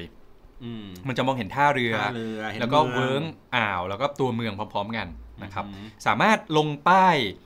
เอ่อมันชื่อว่าซูอิฮิโรโช station อืมนะครับ ถ้าเกิดจะ ถัดถัดจากจูจิไกไปหนึ่งป้ายนะครับ ประมาณนี้ก็เดินลงแล้วก็ถ่ายรูปกันอะไรอย่างนี้อืมไปๆมาถ้าเป็นสายถ่ายรูปก็ให้เห็นฉากหลังไกลๆมันก็จะเป็น depth สวยๆๆใช่เป็นแบบทาง slope เนี่ยครับไปฉากหลังก็จะสวยเหมือนในหนังนั่นแหละเออออันนี้อันนี้รูปในหนังมาเดี๋ยวรูปถ่ายใช่เองใช่อันนี้อันนี้คือรูปเอามาจากในหนังเราจะได้ดูว่าอ๋ออ๋อมันเป็น reference มาเลยแบบนี้ใช่อืมอืมอืม แต่เราไม่ได้ไปเที่ยวตามรอยเขานะ มันมีอยู่เพราะแค่เขามันเนี้มียแค่นั้นเอออืมนะครับเสร็จแล้วก็เดินเดินเดินไปจนกระทั่งถึงอ่าไอ้ตรงโกดังอิฐแดงนะครับภายในโกดังเนี่ยมันก็จะมีพวกร้านอาหารร้านขายของต่างๆ ซึ่งจริง ๆ มันไม่มีอะไรมาก เดินหลบหนาวนั่นเองอือฮึเพราะว่าแม่งหนาวมากแล้วพอเราเข้าไปข้างในมันก็อุ่น ก็จะขายของแบบเล็ก ๆ น้อยๆของที่ระลึกต่างๆนะครับ ซึ่งทีเด็ดคือมันจะชื่อว่า ร้านเอ่อมันจะมีร้านเบอร์เกอร์ครับชื่อร้านเบอร์เกอร์เอ่อ Pierrot Lucky Pierrot นะครับ ซึ่งอันเนี้ยมันจะแบบเอ่อโลโก้ร้านมันจะเป็นเอ่อเขาเรียกว่าอะไรอะสะกดสะกดไพ่ตัวกระตกตัวครับครับตัวตลกตัวตลก Pierrot อะไรนะครับเอ่อ Lucky แล้วก็ P แป๊บนึงนะครับ อยู่ไหนวะ หากัน P I E P R R O T R R O T ใช่ อ๋อ Pierrot นะฮะเขาบอกว่าถ้ามาถึงฮาโกดาเตะแล้ว ถ้าไม่ลองเบอร์เกอร์เจ้าดังเนี่ย ถือว่าพลาดอืม เป็นเบอร์เกอร์ราดอ่าเบอร์เกอร์ทอดราดครับซอสนะครับ แล้วก็มี french fries แบบอืม french fries จะแบบราดชีสชีสหน่อย แล้วก็มีเครื่องดื่มของเขาแบบออกแนวแบบน้ำชาเหลืองๆนิดนึงแล้วก็มันจะมีแบบชีสเบอร์เกอร์เนื้อแล้วก็เบอร์เกอร์ไก่ทอดเบอร์เกอเนี่ยอ่าโอ้เบอร์เกอร์อร่อยไก่ทอดอ่า คราวที่แล้วอะมากินก็คือเดินไปกินที่ร้านเลย แต่คราวนี้แบบ เอ๊ะ เออเอาเป็นมื้อเย็นละกันอือฮึซื้อไปกินบนรถไฟอะไรเงี้ยอืมก็ให้แบบเราก็เข้าไปเดินในโกดังอิฐแดงเล็กครับน้อยแล้วก็ขอตัวพ่อแม่ออกมาแบบเออเนี่ยเดี๋ยวมาซื้อเบอร์เกอร์อือฮึนะครับแล้วก็พอซื้อเสร็จอะไรเงี้ยแล้วก็ไปเจอเขาแล้วก็เขาก็เดินเสร็จในแล้วก็เดินต่อในนั้นอีกนิดนึงอะในในโกดังอ๋ออันนี้มันอยู่อยู่อยู่ตรงหน้ข้ามเลยตรงข้าอ่มันมีหลายสาขาคือครับสาขาใหญ่ก็คืออยู่ตรงข้ามเลย แล้วตอนนั้นมันมีอืมสตาร์บัคด้วย แต่ครั้งแรกที่ผมไปกินอะ ผมไปกินสาขาเล็ก ซึ่งมันจะอยู่เดินเลยไปหน่อยอือฮึมันจะอยู่ตรงตรงปลายเนินฮาจิมันครับก็คือกินเสร็จแล้วก็เดินขึ้นเนินไปอืมอ่าเฮ้ย น่ากิน น่ากิน อารมณ์มันไม่เหมือนกับเอ่อเบอร์เกอร์เบอร์เกอร์ไก่ทอด KFC บ้านเรา ไม่ใช่เหมือนไม่เหมือน อันนี้คือไก่แบบ ไก่ซอสอะ ไก่ซอสชุ่มๆเออๆอะไก่ชุ่มเออๆนะครับแล้วก็เบอร์เกอร์ชิ้นใหญ่ใช่ แล้วมีแบบชีสอะ แบบมีเนื้ออมกับชีสอะคราวที่แล้วผมกินเบอร์เกอร์ไก่ไปละคราวนี้ผมก็เลยกินสั่งเป็นเบอร์เกอร์ชีสเนื้อๆเฮียขนลุกอ่าปวดขี้ใช่ไหมเอ้ยหนาวแอร์ลงเฮ้ยเฮ้ยน่ากินน่ากินอ๋อแล้วร้านร้านอาหารดูฉ่ำดีร้านอาหารที่ตรงตรงตลาดฮาโกดาเตะก็คือที่ไปกินก็คือร้านนี้แหละไคโคโบะที่บอกไปในตอนต้นนะครับครับ เออ ของกินเยอะดี แนะนำแนะนำแนะนำแนะนำนะครับโอเคเฮ้ยเบอร์เกอร์แม่งอร่อยจริงไก่ทอดอะเบอร์เกอร์ไก่ทอดอ่าเบอร์เกอร์ไก่ทอด แต่ถ้าคุณไปกับแฟนคุณสั่งมาอย่างละอันแล้วกินคนละครึ่งน่าจะได้กินเบอร์เกอร์เนื้อด้วยหน้าหน้าตามันไก่ทอดไม่ไม่ไม่ได้เป็นแบบอย่างที่บอกไม่ใช่ KFC ไม่ใช่แบบทองทองๆอะมันจะเป็นแบบเหมือนหมักซอสอะไรทุกอย่างใช่โอ้อร่อย คือมันไม่ใช่แบบไก่ทอดเคฟซีที่มันกรอบๆแป้งแบบอืมเข้มๆอะไรเงี้ยไม่อ่าใช่นะครับโอเคจริง ๆ มันมีไอ้สถานีอย่างที่บอกไอ้ไอ้ดาวป้อมรูปดาวห้าแฉกกันแหละมมคือป้อมเนี้ยมันเอ่อ สร้างเมื่อร้อยกว่าปีก่อน แล้วก็มีพื้นที่ให้วางปืนใหญ่ใช้ใช้สำหรับแบบป้องกันเมืองจากการลุกรานอะไรอย่างงี้ไง เพราะฉะนั้นคือเขาตอนหลังเขาก็ดัดแปลงเป็นสวนสาธารสาธารณะครับซึ่งมันก็จะมีสามารถขึ้นขึ้นไปดูบนบนป้อมได้นะครับอ่าฮะค่าเข้า 900 เยนอืมเปิดตั้งแต่8โมงถึงทุ่มหนึ่งแต่ผมไปสองครั้งผมก็ไม่ได้ขึ้นไปทั้งสองครั้งอือฮึแล้วก็รถไฟออกประมาณ6โมงก็หลังจากนั้นก็พอเดิน กินเสร็จอะไรก็ถ่ายรุ่งถ่ายรูปอะไรเงี้ยแล้วก็เดินไปที่รถแทรม แล้วก็นั่งแทรมกลับไปที่สถานีรถครับไฟนะครับ แล้วก็เอ่อตรงสถานีรถไฟมันก็จะมีเขาเรียกว่าอะไรอะร้านขายของที่ระลึกเหมือนเมื่อกักี้นผมเปิดดูผมเสริมนิดนึงเมื่อกี้อ่าในในตัวที่เป็นเอ่อป้อมห้าแฉกครับเขาจะมีเขาเรียกว่าหอคอยงูเรียวกะกุอะไรสักอย่างเนี่ยแหละอ่าใช่ใช่ใช่คือเมื่อกี้คือบอกว่าถ้าเกิดเราขึ้นไปหอคอยเนี้ยเราจะได้เห็นป้อมไอ้ดาวห้าแฉกอย่างชัดเจน นะครับเพราะว่าเราเมื่อกี้ผมนึกอยู่ไง เอ๊ะเราจะเห็นป้อมยังไงในเมื่อป้อมมันอยู่ข้างล่างอ่าต้องขึ้นไปข้างบน ต้องขึ้นไปหอคอยอันเนี้ถึยงถึงจะมองลงมาเห็นว่าเป็นห้าแฉกส่วนเป็นห้าแฉกโอเคอ่าอ่าแล้วก็เมื่อกี้ครับต่อครับก็คือไปที่เอ่อ station แล้วไปที่ station แล้วก็ครับอ่ามันจะมีพวกร้านขายของแบบขายของกินเซเว่นขายของที่ระลึก แล้วผมอะไปซื้อชีสเค้กที่นั่นอืมอร่อยสัตว์ ในเซเว่นไม่ใช่เป็นร้านใกล้อ่าๆคือแถวนั้นมันก็จะมีขายแบบพวกร้านข้าวกล่องข้าวกล่องอะไรเงี้ยอืมอืมตอนแรกก็คิดว่าเอ๊ะจะให้พ่อแม่กินข้าวกล่องก็ไม่น่าจะโอเค เพราะว่าขามาซื้อข้าวกล่องที่ที่สถานีรถไฟมาแล้ว แต่ว่าแบบเหมือนกับข้าวกล่องมันก็สู้แบบข้าวจริงไม่ได้ไงอ่าพอมื้อกลางวันก็เลยจัดจัดหนักไปหน่อยอืมแล้วมื้อเย็นก็เลยอะเปลี่ยนเป็นกินเบอร์เกอร์แทนอ่าอะไรอย่างนี้นะครับ ก็ชีสเค้กอะผมจำชื่อยี่ห้อไม่ได้แต่ว่า โลโก้เขาจะเป็นประมาณว่าเอ่อคล้ายๆกับ คล้ายๆกับตัว Alice in Wonderland อะอืมใส่ชุดแบบกระโปรงบานอ่าเป็นเจ้าหญิงนิดนึงๆเจ้าหญิงนิดนึงแล้วก็แบบกำลังโน้มตัวไปหยิบขนมอะไรอย่างเงี้ยอ่าฮะอ่าซึ่งอร่อยมากเขาขายเป็นแบบ 4 ชิ้นกับ 8 ชิ้น ซึ่งแบบ เป็นชิ้นแบบก้อนเล็กๆอะอร่อยเฮี้ยๆแต่ว่ามันเออผม อันนี้ก็ตอนที่ผมไปเกียวโตอะไอ้ร้านค้าที่อยู่ใต้สถานีนี้แม่งอร่อยเอทุอกใช่ร้านเลยนะร้านเฮี้ยอะไรไม่รู้แล้วขงอร่อยแล้วของดีด้วยนะเออแล้วคนแบบต่อคิวยาวๆอย่างเอเงี้ยอมันมันไม่ใช่ว่าแบบร้านไก่กาไม่เหมือนบ้านเราอะบ้านเราคือไอ้แค่ข้าวมันไก่แพงก็แพงไม่เอออร่อยคือแพงแม่งเอาเปรียบคนไงอืมอยากขายแพงแต่คือ อันนี้แบบของของดีของจริงของเออดีด้วย ของดีเลยแบบเออคือแบบฝากท้องอยู่ตรงนี้ได้เลยอะใช่ อย่างนั้นเลยนะครับ อะกลับไปพอที่ฟู้ฮอกไกโดต่พออกลับไปฮอกไกโดปุ๊บก็ดึกแหละครับแล้วก็ไม่ได้กินอะไรพปแล้วถึงสถานีใช่ก็ไม่ได้กินอะไรแล้ว แล้วก็เรียกแท็กซี่กลับไปโรงแรมอืมอืมอันนั้นก็หมดเป็นหนึ่งวัน แต่ว่าผมอะกาแฟนอะ ก็ไปช้อปปิ้งแยกตัวออกมาเปล่าไปกินซูชิซันไมเออเพราะว่ามาถึงแล้วอะมันก็ต้องกินแบอะบต้องจัดหน่อยซูซูชิซูชิซันไมคือถ้าคนนึกภาพไม่ออกอาจจะแบบ มันจะเป็นซูชิที่มีหลายสาขาครับนะครับ แล้วก็อ่าอาหารดีราคาไม่แพง คุณสามารถไปกินโอโทโร่เนี่ยห้าคำอะในราคาพันห้าร้อยเยนได้ ในราคาเพียงประมาณ500บาทอะคำโอโทโร่อะคำละร้อยเองอะแต่ถ้าเมืองไทยนี่ประมาณ 300 นะ ใช่ใช่จะแพงกว่า 3 เท่า แล้วคุณภาพสู้ที่นั่นไม่ได้อยู่แล้ว ใช่นะครับ ก็ก็ไปกินกับแฟนอืมแต่เนี่ย ผมไปกินซูชิซันไมเนี่ยสามคืนได้มั้งตอนอยู่ที่นั่นอะคือผมกำลังเปิดดูรูปอยู่นะ มีเบียร์ด้วยนะครับ มีมีแล้วเบียร์แบบบุฟเฟ่ต์มั้งรู้สึก อ๋อ มันมันใช่ปะมันหรือว่าต้องแบบแต่จ่ายจ่ายเพิ่ม อ่าจ่ายเพิ่มนิดนึงแล้วก็แต่แบบสีแม่งแบบ โอ้ยเมื่อวานเขาไม่กินมาโอ้ยแล้วเขาเรียกว่าอะไรอะ ไอเชฟเขาอะอืมจะแบบขยันขันแข็งเสียงดัง เฮ้ยจะมาเซอะไรเงี้ยอ่าก็แบบอ่า เออ ยินดีต้อนรับอะไรเงี้ยเขาก็จะแบบดูเอมีอซุปปูด้วยนะซุปปู ใช่ ดูแบบกระตือรือร้นในการทำงานอะไรอย่างเงี้ยอะไหนๆก็ไหนๆแล้วพูดถึงซูชิเขามีบอกว่า เราอะกินเรากินซูชิกันผิดๆเราเอาอ๋อเอาไอ้ซอสมาเนี่ยผสมวาซาบิอ่าอ่าแล้วเราก็อ่าจิ้มคุกคุกอะไรอย่างเงี้ยมันกินอย่างนั้น คือถ้าเอาจริง ๆ นะ คนญี่ปุ่นเขาจะใช้ 2 อย่างจับคือ 1 มือ 2 ตะเกียบอะแล้วเขาจะไม่เอาวาซาบิ จิ้มลงไปในในซอสในซอสใช่ ในโชยุไม่ใช่ เขาจะเอาวาซาบิป้ายที่ปลาอะฮะหรือป้ายป้ายที่เอ่อตัวตัวซูชิอะฮะตัวแบบข้าวปั้นข้าวปั้นเนี่ยแล้วก็เอาไปจิ้มซอสซึ่งเขาจิ้มนิดเดียวอืมแล้วก็เอาเข้าปาก ซึ่งเวลาเอาเข้าปากของคนไทยคือข้าวอยู่ด้านล่างปลาอยู่ด้านบนอ่าเอาไปจิ้มซอสอย่างนั้นแล้วเข้าปากเลยใช่ไหมใช่ แต่ว่าอย่างญี่ปุ่นคือเขาจะเอาจะพลิกด้าน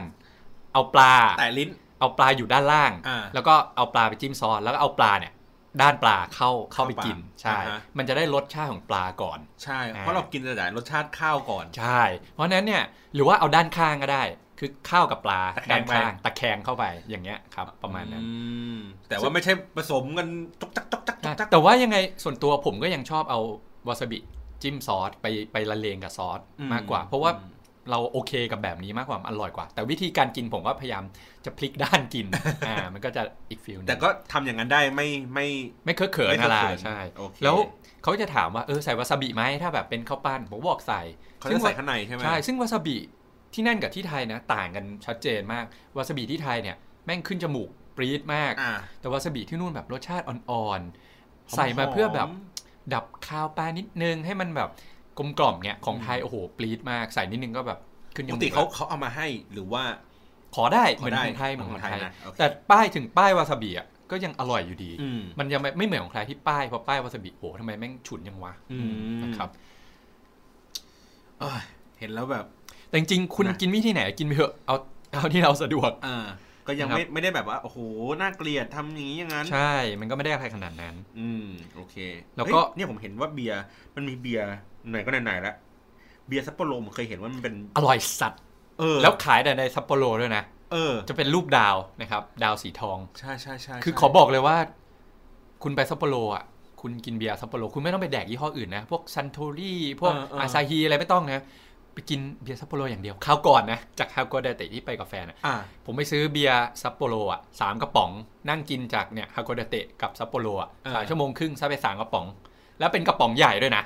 มันยังมีกระป๋องแบบเหมือนบ้านเราเล็กบ้นแล้วก็เป็นกระป๋องๆกระป๋องสูงอ่าสูงสูงเนี่ยผมซื้อไปสามกระป๋องใหญ่ ใช่เพราะผมจำได้ว่าผมเคยกิน อร่อยมาก ครั้งแรกเออผมเคยกินที่เอกมัยนี่แหละ กินร้านอาหารญี่ปุ่นอะ แล้วก็แบบสั่งอันนี้มาเพราะมันไม่มีเบียร์เอออาซาฮิอาซาฮิกินบ่อยแล้ว เอ้ยอันนี้ใช่ไม่เคยลอง อารมณ์ไม่เหมือนแบบ ผมพูดว่า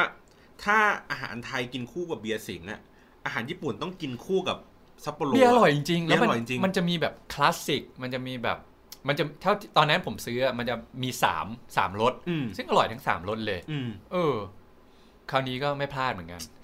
ก็ซื้อที่แบบใช่รอใช่สั่งเซเว่นอันนี้อันนี้อันนี้แบบย้ำเตือนนิดนึงว่าซัปโปโรเนี่ยมันดังเบียร์ซัปโปโรเออแล้วเขาเขาเขาเขาบอกเลยนะว่า ไม่ขายที่อื่นขายที่นี่อะไรอย่างงี้ประมาณนั้นโอเคอะก็หมดไปหนึ่งวันครับ วันรุ่งขึ้นก็เลยแบบ เอ๊ะ เมื่อวานเราเดินทางไกลละอืมก็เลยเอ่อมาเที่ยวในซัปโปโรชิลๆถือว่าแบบเป็นวันแบบ ช้อปปิ้งครับ shopping day อะไรอย่างงี้อืมนะครับ ก็เริ่มจากไปที่เด็ดเลย โรงงานช็อกโกแลตอ่า โรงงานช็อกโกแลตอ่า โรงงานช็อกโกแลตนะครับ ซึ่งไม่ใช่วิลลี่วองกานะครับอันนั้นอันนั้นอันนั้นของโรนันดาว ซึ่งอันนี้เป็น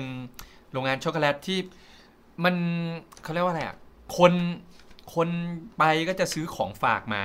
อือหือคือคุณพิมพ์ว่า chocolate factory ได้เลยอะใช่มันชื่อว่าชิโร ชิโรอิโคอิบิโตะคอยบิบิบิโตะหอะไรหสักอย่างถ้กดเนี่ไม่ยทันก็โรงงานช็อกโกแลตฮอกไกโดเนะครับ ขึ้นมาชิเลโรยโคคอยบิโตะอืมลงสถานีทีศูนย์หนึ่งปลายสถานีเลยว่า มิยาโนซาวะนะครับ ทางออกที่ 5 เดินไปประมาณ 10 นาทีอืมเปิด 9 โมงถึง 8 โมงนะครับ ค่าเข้า 600 เยน แล้วก็ตรงทางเข้าเขาว่าจะแจกพาสปอร์ตกับขนมให้ 1 ชิ้นอ่าเดี๋ยวผมเอาก็พาคือสเป็ปอนร์ตให้ช็อกดูโกแลตเป็นเป็นคุกกี้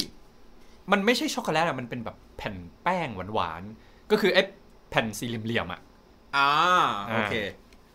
อ๋ออันนี้ครับคือในมือผมอ่าเนี่ยอันนี้แหละก็เป็นขนมอันนั้นแหละ ก็จะเป็นแบบนี่นะครับ เป็นพาสปอร์ตแล้วก็แล้วก็ข้างในเนี่ยก็จะมีเป็นอธิบาย แต่ว่าทุกอย่างเป็นภาษาญี่ปุ่นหมดเลยครับ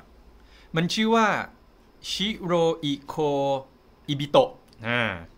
ชิโรอิโคอิบิโตะอื มมันเป็นส่วนสนุกด้วยครับ แล้วก็เป็นโรงงานผลิตขนมของฝากชื่อดังคล้ายๆตีมปาร์คเนาะใช่ใช่มันจะแบบข้างนอกข้างนอกนะมันจะจัดเป็นสวนเป็นแบบอืมอะไรให้ถ่ายรูปอะไรอย่างนี้นะครับ แล้วก็ภายในมันจะเป็นแบบโรงงานผลิตขนมที่แบบเปิดให้ชมกระบวนการผลิตได้ แล้วก็เป็นพิพิธพิพิธภัณฑ์ที่จัดแสดงของเล่นแล้วของสะสมหายากอย่างพวกของเล่นแบบดีบุกเก่าอืมๆหรือว่าแบบซองขนมตั้งแต่แบบ เปิดโรงงานมาเปิดขายมาตั้งแต่ครั้งแรกอะไรเขาบเงี้อยกว่ามีอะไรนะเป็นคุกกี้อะไรอย่างเงี้ยเหรอใช่ใช่ครับ ลอง แต่ผมไม่ค่อยชอบอะมันมันหวานเกิน ก็อารมณ์เหมือนเป็นโรงงานเด็กๆ ที่มันเป็นแบบแต่งบรรยากาศที่แบบไม่ได้เป็นโรงงานจริงจังอะ เป็นโรงงานที่มันเป็นธีม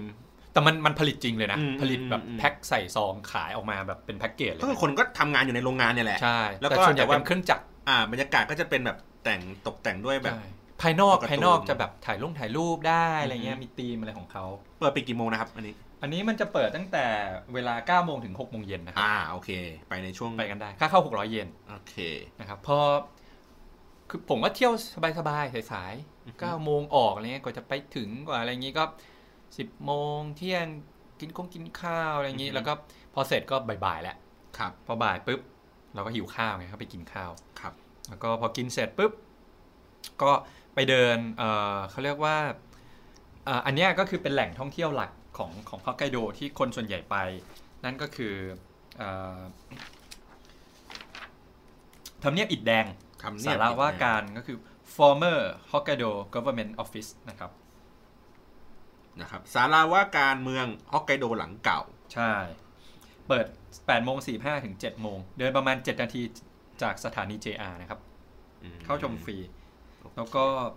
เอ่อเดินจากสถานีทางออก10นะครับ เดินไป1บล็อก แล้วก็ตรงไปอีก120เมตรอันนี้อันนี้ผมอ่านในในเว็บไซต์เขาบอกว่ามันมีดาวแดงอยู่ที่ผนังอาคาร ก็คือกลายเป็นสัญลักษณ์ของฮอกไกโด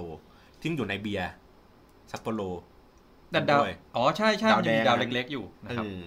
แล้วก็อาคารเนี้ยเป็นอาคารสไตล์ Neo-Baroque นะครับแนวแนวอเมริกันที่สร้างด้วยอิฐสีแดงทั้งหลัง แล้วก็ลอกแบบมาจากอาคารทำเนียบรัฐบาลของ รัฐแมสซาชูเซตส์นะครับอืมแล้วก็ใช้เป็นที่ทำการรัฐบาลฮอกไกโดตั้งแต่ปี 2429 แล้วก็ใช้ต่อเนื่องยาวมาถึง 80 ปี ก่อนที่จะย้ายไปสู่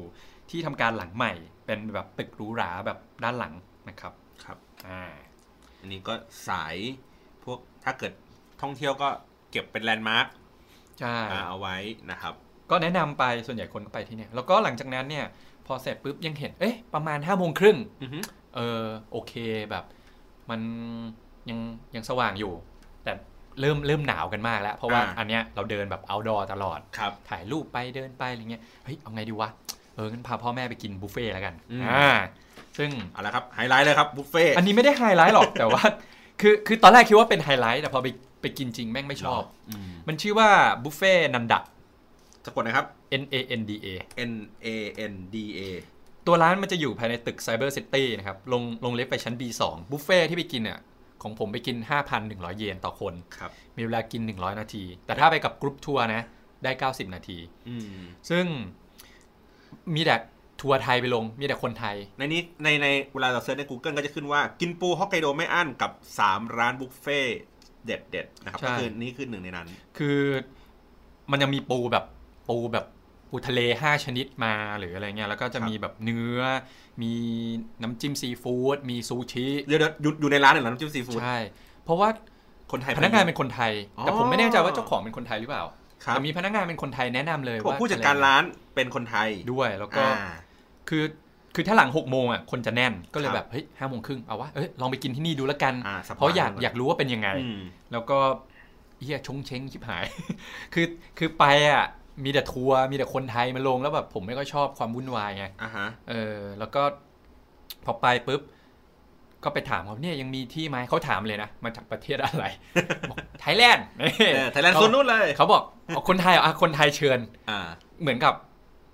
คนไทยเป็นลูกค้าหลักอะของอ๋อที่เนี่ย เพราะนั้นคือเฮ้ยเราเป็นคนไทยเราก็เขาก็ให้การต้อนรับอย่างดีอ่าแล้วก็จะมีพวกเกาหลีพวกจีนอะไรมากินอย่างนี้เหมือนกันครับนะครับ แต่ถ้าแบบบอกไปชาติอื่นเขาจะ อาจจะรอก่อนอ่าของคนไทยอะมึงเชิญเชิญเลยเข้าเข้าร้านได้เลยนะครับนะครับ ก็อืมไปกินหกคนคือมันแม่งมีทั้งสามหมื่นเยนอะมีทั้งอาหารทะเลแหละที่มีกุ้งหอยปูปลาอะไรก็ว่ากันไปใช่นะครับ แล้วก็มีที่มันเป็นแบบเหมือนเหมือนเตาปิ้งย่างเนื้อหน่อยนะแต่ผมไม่ค่อยโอเค เพราะว่าอย่างที่บอกอะมันปิ้งย่างแล้วควันมันจะเยอะมากเออก็เลยต้องไปขอถุงพลาสติกเขามาใส่เสื้อหนาว เออเออใช่เพราะมันสนามมันก็ติดกลิ่นใช่ไม่งั้นมันติดกลิ่น แล้วก็เอ่อ คนเยอะแย่งกันตักแย่งกันกิน แล้วก็แบบมีเวลาจำกัดน้อยเขาก็จะกดเวลาแล้วมามาวางไว้แล้วก็อืมอืมคือเทคนิคก็คือคุณคุณไปตักมาก่อนอะมาปิ้งปิ้งปิ้งแบบตักตักมา เพราะว่าปิ้งเสียเวลากว่าจะรอมันสุกกว่าจะรอมันแบบ เย็นนิดนึงกว่าจะกินได้มันเสียเวลา เพราะฉะนั้นคืออ๋อถ้าเกิดคุณอะ ไปตักมานิดนึงมาปิ้งปิ้งกินเสร็จแล้วไปตักมาอีกมันไม่ทันไงอ่ามันเวลามันไม่ทันเพราะฉะนั้นตักตักมาแล้วก็มากองกองแล้วก็มาปิ้งปิ้งปิ้งกินทีอ๋อเดีทียวแรกอะผมแค่คิดว่าเฮ้ย90นาทีอะมันก็ดูเหมือนเยอะนะเหมือนเยอะไม่พอเออแต่ว่าลืมไปว่ามันไม่เหมือนกับเนื้อที่มันปิ้งปุ๊บแล้วเราเข้ากินปาได้กเลยได้เลยใช่แต่นี่คือปิ้งเสร็จปุ๊บจับต้องไม่ได้อีกต้องรอให้มันมันเย็เป็นนนิปูดหน่อยเป็นกุ้งเป็นอะไรพวกเนี้ยต้องใช้เวลาเป็นแกะหอยอีกใช่มันต้องรอแล้วแบบมันเสียเวลา อันนี้เขาไม่ได้แกะให้ใช่ไหมเราแกะเองกันเองนะใช่แกะกันเอโองเคแล้วก็มีเนื้อมีแกะมีหมูมีอะไรเงี้ยแต่ว่า คือซูชิโอเคนะ ผมกินซูชิเขาแล้วก็ครับแต่ว่าผมไม่ค่อยชอบอย่างที่บอกคือแม่งต้องกินเร่งเร่งเร่งเร่งเร่งตอนหลังอืมก็เลยแบบจัดกุ้งอย่างเดียว เอากุ้งมาปิ้งปิ้งอะคือจริง ๆ ส่วนใหญ่ของเขาอะสุกมาอยู่แล้วอืมเออ แล้วก็ แต่เราปิ้งให้มันร้อนไงครับ เออ แต่อย่างหอยอะไม่สุกก็ต้องมาปิ้งใหม่โอเคแต่อย่างกุ้งอะเขาทำสุกแต่คือ แต่ frozen ไว้ไงอืมคือเราก็ต้องเอามาอุ่นปิ้งๆใหม่หน่อยอีกรอบต้องใช้เวลาอยู่ดี เพราะนั้นคือกุ้งอะดีสุดแกะง่ายสุดแล้วกินง่ายสุดอืมเออแต่ถ้าปูนะโอ้โหรอไปเถอะผมอืมก็เลยแบบกินอย่างอื่นไปแทน แต่รู้สึกไม่ค่อยไม่ค่อยชอบสไตล์แบบนี้เท่าไหร่ครับก็เลยคิดว่าครั้งเดียวพอแล้วก็แพงด้วยอืมเขาวหลังคงแบบอืมไม่ไปกินอย่างเงี้ย เราไปกินอย่างอื่นที่แบบเรานั่งสบายๆค่อยๆคุยค่อย ๆ แบบอะไรอย่างเงี้ยอันนี้มันแย่งกันกินมากเกินไปอืมอืมพอเสร็จก็กลับคอนโดนะครับ แล้วก็ทิ้งเวลาดึกๆ นิดนึงผมว่าลงมากินซูชิซันไมอีกรอบแสดงว่าคงอร่อยจริงๆอะอร่อยจริงไปซ้ำสองสามรอบๆสามรอบเลยอะแล้วก็วันรุ่งขึ้นไปโอตารุครับนะครับโอตารุโอตารุนะถ้าเกิดคุณอ่านการ์ตูนนะครับ เจ้าหนูซูชิ มาจากที่นี่บ้านเกิดคือโอตารุเย้อ่าเย้แต่ว่าของเขาต้องดีจริงบ้านเกิดคือโอตารุเลยเพราะฉะนั้นๆอ่า นะครับแนะนำคือโอตารุเนี่ยห่างจากซัปโปโรนั่งรถไฟประมาณครึ่งชั่วโมงครับ40 นาทีอืมอย่างมากก็ 50 นาที ก็คือไปอแล้วยู่แต่สายโซนทางซ้ายมือเหมือนกัน บนบนซ้ายบน อยู่ประมาณเลข 11 นาฬิกาอ๋ออ่าโอเคแล้วก็ตัวตัวโอตารุเมืองเล็กๆ เดินเดินเดินเที่ยวได้เลยอะอ่าฮะซึ่งเอ่อมันจะมี rush hour อย่างที่บอกจองจองที่นั่งไม่ได้ครับช่วงแบบกี่โมงไม่รู้จนถึง9ก้าโมงครึ่งอ่า ผมก็เลยไม่ได้จองไป เพราะว่ารถไฟมันออกถี่มากอืทุอกฮึๆแบบ10นาทีอะไรเงี้ยอืมนะครับ แต่ว่าเขามีรถ มีรถเมย์นะ จากไม่ใช่ไม่ใช่หมายถึงตัวเมืองอะเขาจะมีรถเมย์แบบอ๋อเป็นเป็นวันเดย์พาสใช้วิธีแบบขูดเอาว่าเป็นวันไหนอะไรยังไงครับแต่ว่าเป็นตั๋วซื้อแบบตั๋ววันได้แต่ผมไม่ใช้เพราะว่าเดินเอาอืมเดินได้เลยอืมก็เลย คือผมใช้วิธีเที่ยวแบบเนี้ย ไปลงสถานีโอตารุหลักครับๆ แล้วก็เดินย้อนกลับมา แล้วก็ไปขึ้นเอ่อขากลับเนี่ยขึ้นอีกสถานีหนึ่งอือฮึเออเดี๋ยวผมบอกชื่อสถานีให้ผมจำชื่อไม่ได้ละ มันจะมีโอเคสถานีหลักก็คือตัวโอตารุ station ครับ ใช่ไหมแป๊บหนึ่งนะครับ มันก็คือโอตารุอะในระหว่างนี้ผมเปิดดูแผนที่นะครับ ก็คือถ้านึกนึกนึกเป็นฉากในแฟนเดย์อะ มันก็คือไอ้หอนาฬิกาไอน้ำอะ มันมีฉากหนึ่งในแฟนเดย์ที่มันเป็นแบบ อ๋อใช่ใช่ อันนั้นคือหน้าเอ่อพวกกล่องกล่องดนตรี อ่า นั่นแหละใช่อ่าอันนี้คือฉาก อันนี้คือที่โอตารุครับ แล้วก็มีเขาบอกว่ามีพิพิธพิพิธภัณฑ์กล่องดนตรีโตารุใช่ อันนี้แหละมืกัอันนี้เลยนะครับอ่านะครับ แล้วก็อีกสถานีหนึ่งก็คือชื่อว่ามินามิโอตารุอืมนะครับ คือคือผมใช้วิธีเดิน เดินจากจุด A เที่ยวเที่ยวเที่ยวแล้วไปขึ้นที่จุด B ครับไม่ได้กลับมาขึ้นที่จุด A อืมเพราะฉะนั้นเนี่ยเออพอผมลงฐานะนี้ปุ๊บก็แนะนำนะครับมันจะมีคือเหมือนเราเราลงไกลกว่าแล้วเราเดินย้อนกลับมา ใช่ใช่ถูกต้องโอเคโอเคซึ่งมันจะมีร้านไก่ทอดหัดชื่อใหดัญ่งหัดใหญ่เอ้ยอร่อยกว่าอร่อยกว่า มันชื่อว่าร้านไก่ทอดนารูโตะอ่า Naruto ไม่ใช่อ่านินจานะอ่าเปิด 11 โมงถึง 21 นาฬิกาถึง 9 โมง อยู่ในสถานีเลยมีหลายสาขา 4-5 สาขาได้มั้งนะครับ ซึ่งสัญลักษณ์โลโก้มันจะแบบเป็นไก่แบบไก่แบบสีขาวๆกระตากนิดนึง แล้วก็อ่าฮะราคาไม่แพงด้วยแล้วก็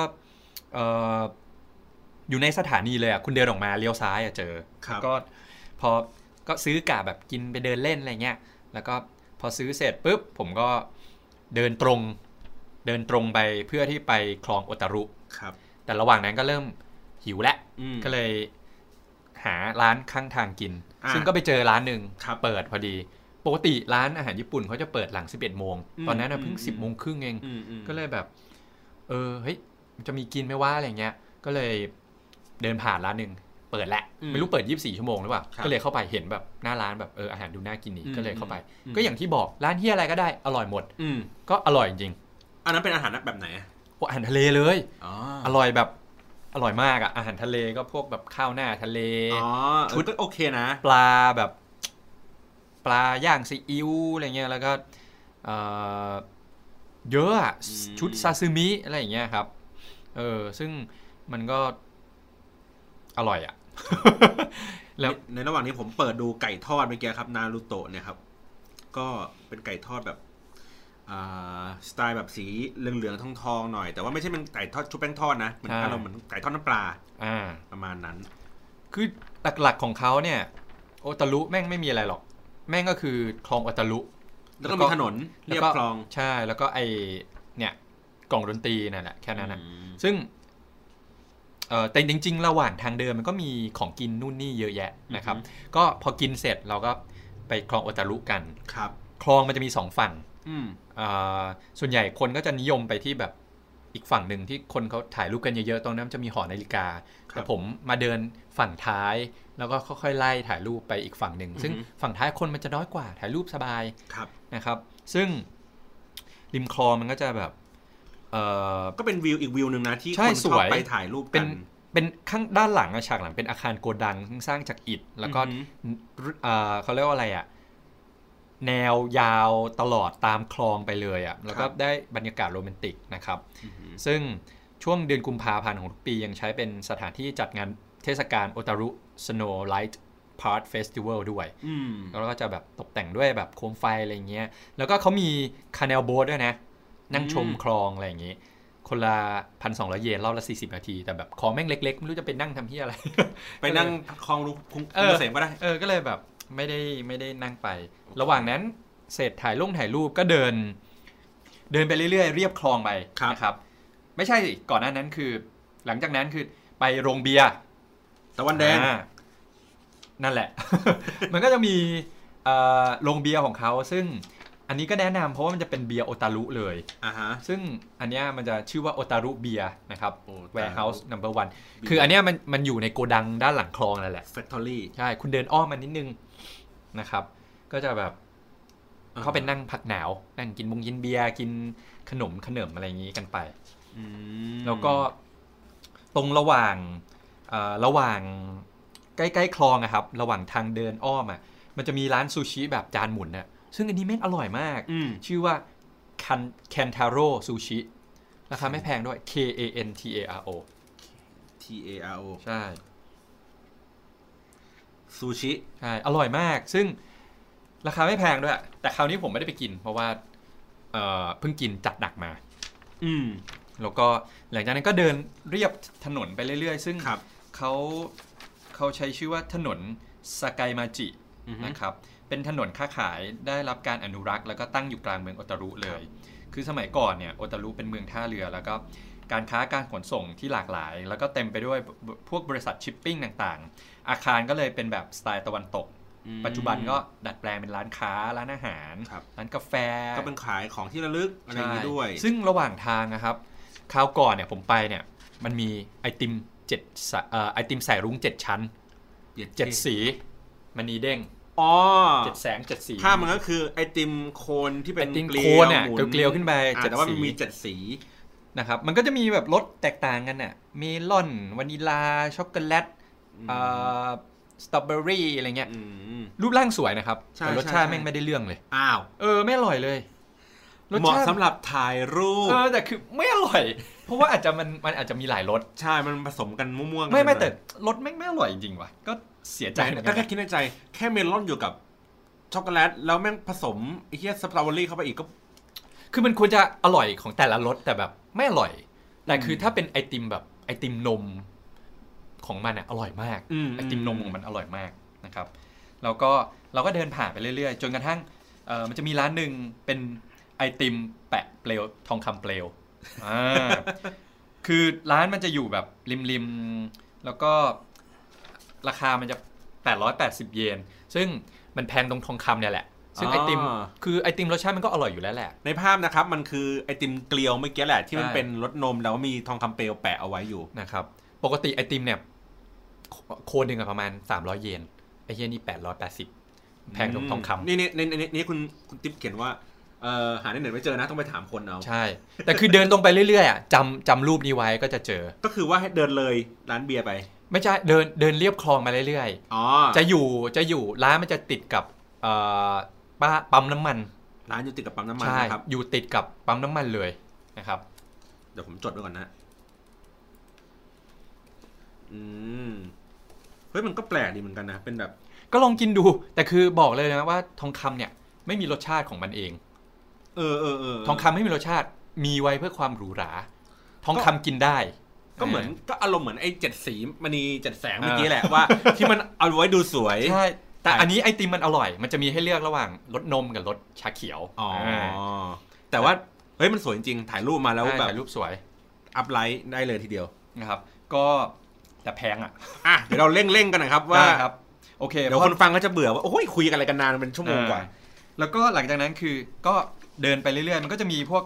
อ่าร้านขนมชื่อดังอย่างเช่นเลตาโออ่าอันนี้ก็จะชีสเค้กอร่อยแบบอร่อยชีสเยี่เค้ยกนะครับอืมแล้วก็จะมีแบบพวกไอติมที่เนี่ยก็อร่อยครับเพราะฉะนั้นมันจะมีหลายสาหลายสาขาเหมือนกันอือหือมันจะมีสาขาใหญ่ที่แบบมีหอคอยสูงๆกับตามทางก็จะมีอีกหนึ่งสาขาอะไรเงี้ย ซึ่งระหว่างทางมันก็จะแบบเป็นร้านขายแบบพวก ขนมร้านขายข้าวแล้วก็ร้านขายแบบของที่ระลึกตามทางไปเรื่อยอืมนะครับๆแล้วก็เอ่อจริง ๆ สาขาไหนก็ได้ มีที่ว่างคุณก็ไปกินได้นะครับชีสเค้กอร่อยสัสๆอืมอืมนะครับอืมอืมแล้วก็ถึงจุดไฮไลท์ก็คือโอตารุ Music Box ครับ museum นะครับอืมค่าเข้าฟรีซึ่งแฟนเดย์แหละ ข้างในข้างหน้ามันก็จะเป็นนาฬิกาอ่าไอน้ำที่แบบพ่นไอน้ำทุกๆ 15 นาทีครับนะครับแล้วก็ เป็นอาคารสไตล์ตะวันตก 3 ชั้น สร้างจากอิฐอายุมากกว่าร้อยปีนะครับอืมอยู่อยู่ใกล้สถานีอย่างที่ผมบอกมิมิมินามิโอตารุแล้วแล้วตอนที่ไปเที่ยวเนี่ยได้ซื้อไม่ซื้อแพงเพราะแล้วก็ไม่รู้จะซื้ออะไรด้วย อันหนึงประมาณเท่าไหร่นึกประมาณสองสามพันเยนมั้งหกเจ็ดแปดร้อยขึ้นไปอะราคากล่องดนตรีเล็กๆอะไรเงี้ยเออเออเออแต่ว่าผมว่าคนคนไทยอาจจะแบบไม่ค่อยอินเนาะกล่องดนตรีผมคือคือถ้าจะจีบสาวแล้วซื้อให้อะอันเนี้ย work แต่คือในเมื่อ กล่องมันมีเยอะมาก แล้วแบบรูปร่างมันไม่ได้โดนใจเลยสักอัน แล้วเพลงก็ไม่รู้ว่ามีเพลงอะไรบ้างจะให้แบบไปนั่งแงะแงะแงะเกือบทุกอัน ผมว่ามันเสียเวลาแล้ว ผมก็เลยไม่ได้ซื้อมา แล้วรู้สึกว่ามันแพงอืมเอาตังค์ที่เราซื้อเนี่ยไปกินซื้อขนมดีกว่าเออไปกินข้าวหรือแบบซื้อเออเออ figure โดเรมอนที่ผมชอบแบบดีกว่าอ่าาอะไรอย่างเงี้ยก็เลยก็เลยก็เลยไม่ซื้ออ่าเออซื้อนาฬิกาแบบ Star Wars ได้เลยนะเว้ยอะไรเหมาะเหมาะกับการไปถ่ายรูปไหมเหมาะกับการไปถ่ายรูปไปเดินเล่น โอเค แต่ไม่เหมาะกับการช้อปปิ้ง ช็อปก็ได้ถ้าเกิดคุณชอบอะ เออ หรือไปซื้อฝากสาว ซื้อเป็นก็ที่ระเหมืลึอนสักครั้งหนึ่งเหมือนเหมือนในแฟนเดย์ไง มันชื่ออะไรนะไอชื่ออะไรชัยชัยป่ะอะไรสักอย่างพระเอกอะซึ่งแบบ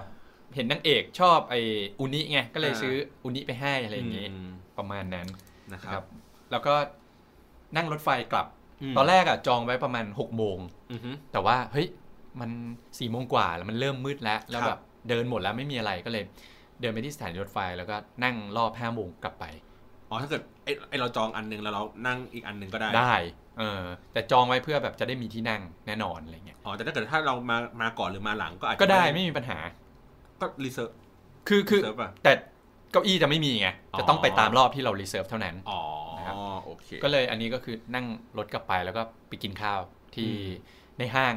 นะครับ ก็อันนี้ไปกินร้าน หมูทอดที่เมืองไทยก็เอาเข้ามาอืมชื่อว่าเอ่อจำชื่อไม่ได้ว่ะมันมันมีที่ Central World อะครับ หมูทอดอะไรที่ดัง ๆอะเย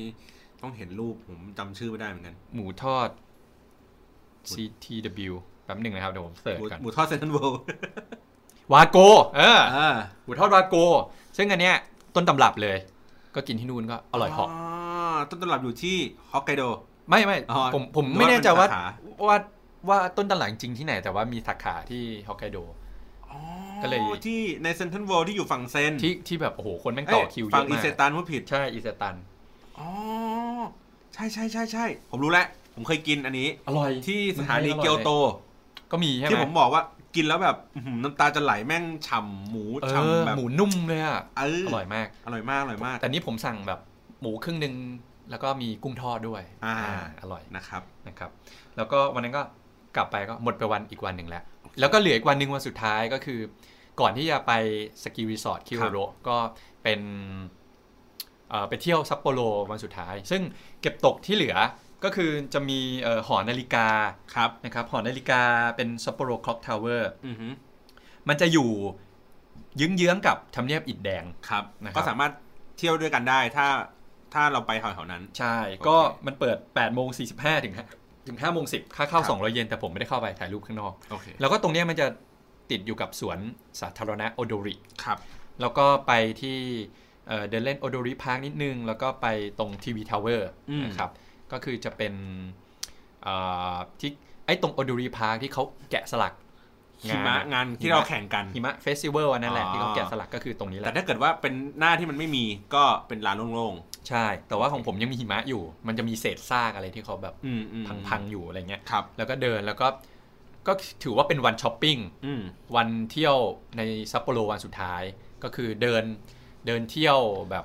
เต็มที่เลย ซึ่งแล้วก็ข้าวของอะไรในนั้นก็สามารถซื้อได้โดยที่เราไม่ต้องรอไปถึงโตเกียว ใช่ไม่ต้องไม่ต้องไม่ต้องรอเลย เพราะว่าเอ่อ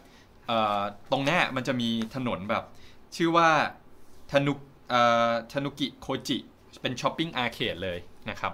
เป็นถนนคนเดินที่แบบเก่าแก่ที่สุดของฮอกไกโดอืมโดยสร้างมาตั้งแต่ปี 1873 แล้วก็มีร้านค้าแบบมากกว่า 200 ร้านแล้วก็ 7 บล็อกยาวกว่า 900 เมตรครับ ซึ่ง ไอเด่นอ่าจำได้ชื่อเด่นชัยอาเดนชัยอ่าเด่นชัยมันก็ไปที่นี่เดินหอกัมาแล้วเห็นพระเอกกับนางเอก แบบซื้อของกันอ่าอะไรเงี้ยอ่าที่แบบไปบิดบิดไอตัวไอที่แขวนกับแก้วไอ้อะไรกาเงี้ชยปองอ่านะครับประมาณนั้น ก็คือผมก็ไปเดินตรงนี้แหละ ชื่อว่าทานุกิโคจินะครับครับ แล้วก็ได้รองเท้ามาสองคู่อืม Nike Nike คู่หนึ่งแล้วก็ New Balance คู่หนึ่ง ซึ่งจริง ๆ ในตลาดลักษณะแบบเนี้ยผมว่ามันมีในเมืองใหญ่ทุกเมืองเลยนะ ทุกเมืองสไตโอล์แบซาบเดียวก้ากันก็เลยมีใช่โตเกียวก็มี ใช่ ผมเดินไล่เลยนะ คือเดินมาโอโดริอะอืมเดินเดินไปซ้ายก่อน แล้วค่อยเดินกลับมาขวาอะไรเงี้ย ก็คือถนนมันสวนที่เดินอะมันอยู่ตรงกลางพอดีเราก็เลยเดินอ๋ซ้าอยมันคือมันมีทีขวาเป็นทีอย่างนี้มันเป็นสามอันสามไม่ไม่แวถนนเป็นถนนยาวยาว ใช่ เป็นถนนยาวนึกว่าเหมือนสวนจตุจักรอะ แล้วก็อ่าถนนแบบยาวไป แต่ตรงที่ผมเริ่มอะมันคือตรงกลางไงอ๋ออ่อ่าผมก็เลยเดินไล่เดิซ้ายไล่หนึ่งไปขวาหนึ่งอย่างนี้อย่างนี้ใช่โอเค แล้วก็ตรงนั้นมันก็จะมีร้านอาหารเยอะมาก แต่ที่ผมไปกินก็คือชื่อว่าร้าน Beef Impact อืมแนะนำสำหรับคนรักเนื้อนะครับ รสชาติเนี่ยใกล้เคียงกับเอ่อเนื้อโกเบมากเลย แต่ว่าเขาจะแบบไม่ได้หั่นเป็นลูกเต๋าเขาจะเป็นแบบชิ้นใหญ่เชี่ยๆ ซึ่งเนื้อสามารถเลือกได้ว่าจะแบบเนื้ออเมริกา เนื้อออสเตรเลีย หรือเนื้อญี่ปุ่นอะไรอย่างเงี้ยผมก็เลือกเนื้อญี่ปุ่นมาเป็นวากิวสเต็ก200 กรัมครับอืมสามพันสี่ร้อยเยนอ่าอร่อยพันกว่าบาท ใช่ ก็เป็น rate ราคาปกติของการที่เราแต่คุณซื้อภาพมันได้เนื้อใช่เนื้อคุณภาพดีๆในเมืองไทยก็ประมาณแล้วนี้ก็เดินช้อปปิ้งช้อปปิ้งครับเนี่ยคุณพ่อคุณแม่ก็ได้รองเท้ามาคนละคู่หรือมอะไรอย่างงี้เขาก็ซื้อของซื้อของมีกัที่นั่งมีที่นั่งแบบ ไม่มี ต้องเออไปนั่งตามร้านอืมมก็แบบอยากกินข้าวนั่งพัก แล้วก็อ่าเดินต่ออะไรเงี้ยได้ครับ ประมาณนั้นโอเคแล้วก็หมดไปกว่าหนึ่งแล้วก็ไปกินซูชิซันใหม่ตอนคืน แล้วก็วันรุ่งขึ้นก็คือเราเราหมดจากซัปโปโรแล้วครับ วันรุ่งขึ้นก็ถึงค่อยออกไปข้างนอีอกกสองคืนเนี่ย ผมไปนอนที่คิโรโรครับซึ่งอันเนี้ยแฟนเดย์มันก็ไปเหมือนกันไปถ่ายเหมือนกันอ่าซึ่งมันชื่อเมื่อก่อนมันชื่อว่า The Piano อืมมันจะมี2ตึกคือเหมือน The Piano เหมืโนอนร้านเหล้าเลยอะกับเดอะม u ลเทน คิโรโรคิโรโรรีสอร์ทแต่ตอนเนี้ย Kiroro เขาเปลี่ยน Resort ชื่อแล้วเพราะว่าเจ้าของเป็นคนไทยโอ้แสดงว่าคนไทยแม่งไปกันเยอะมากนะครับ Property Perfect โอ้โหรู้ชื่อด้วย ใช่ ก็เขาจะเปลี่ยนชื่อเป็นอ่า Tribute อือหือแล้วก็อีกอันหนึ่งเป็น Sheraton ผมไม่นอนฝั่ง Sheraton ซึ่ง Sheraton นี่มันจะเป็นติดกับตัวแบบเล่นสกีเลย ส่วนไอ้ Tribute เนี่ย ก็คือ The เอ่อ The Piano อันเดิมอะ ซึ่งมันจะอยู่ห่างออกมานิดนึง นั่งรถสามสามอันนี้ผมลอง search ดูนะครับว่าเขาบอกว่ามันมีช่วงที่เป็น Snow Park นะครับ period ของเขาคือ9ธันวาจนถึง 18 เมษาเอ้ย15 เมษาซึ่งมันจะเป็นช่วงที่มันยังเล่น snow ได้อยู่ใช่เล่นสกีด้วยอ่าเฮ้ยซึ่งผมไปก็อาจจะทันเว้ยแต่ค่าเข้าลมัอนงไปลองไป500ไม่มันไปเช้าเย็นกลับได้อ่าแต่ของแต่คือคือมันจะมีรถรับส่งฟรีจากโอตารุครับเพราะฉะนั้นเนี่ยลองหาข้อมูลดูว่า เวลากี่โมงอะไรคุณคุณคุณไปเป็นของของเป็นของเป็นของสกีรีสอร์ทใช่เป็นของสกีรีสอร์ทแต่ของผมเนี่ย ผมนั่งรถจากตัวเมืองครับไม่ได้ไปนั่งจากโอตารุผมนั่งจากตัวซัปโปโรซึ่งเอ่อเป็นรถบัสคิโรโรเนี่ย ออก 8 โมงไปถึงที่นู่น 10 โมง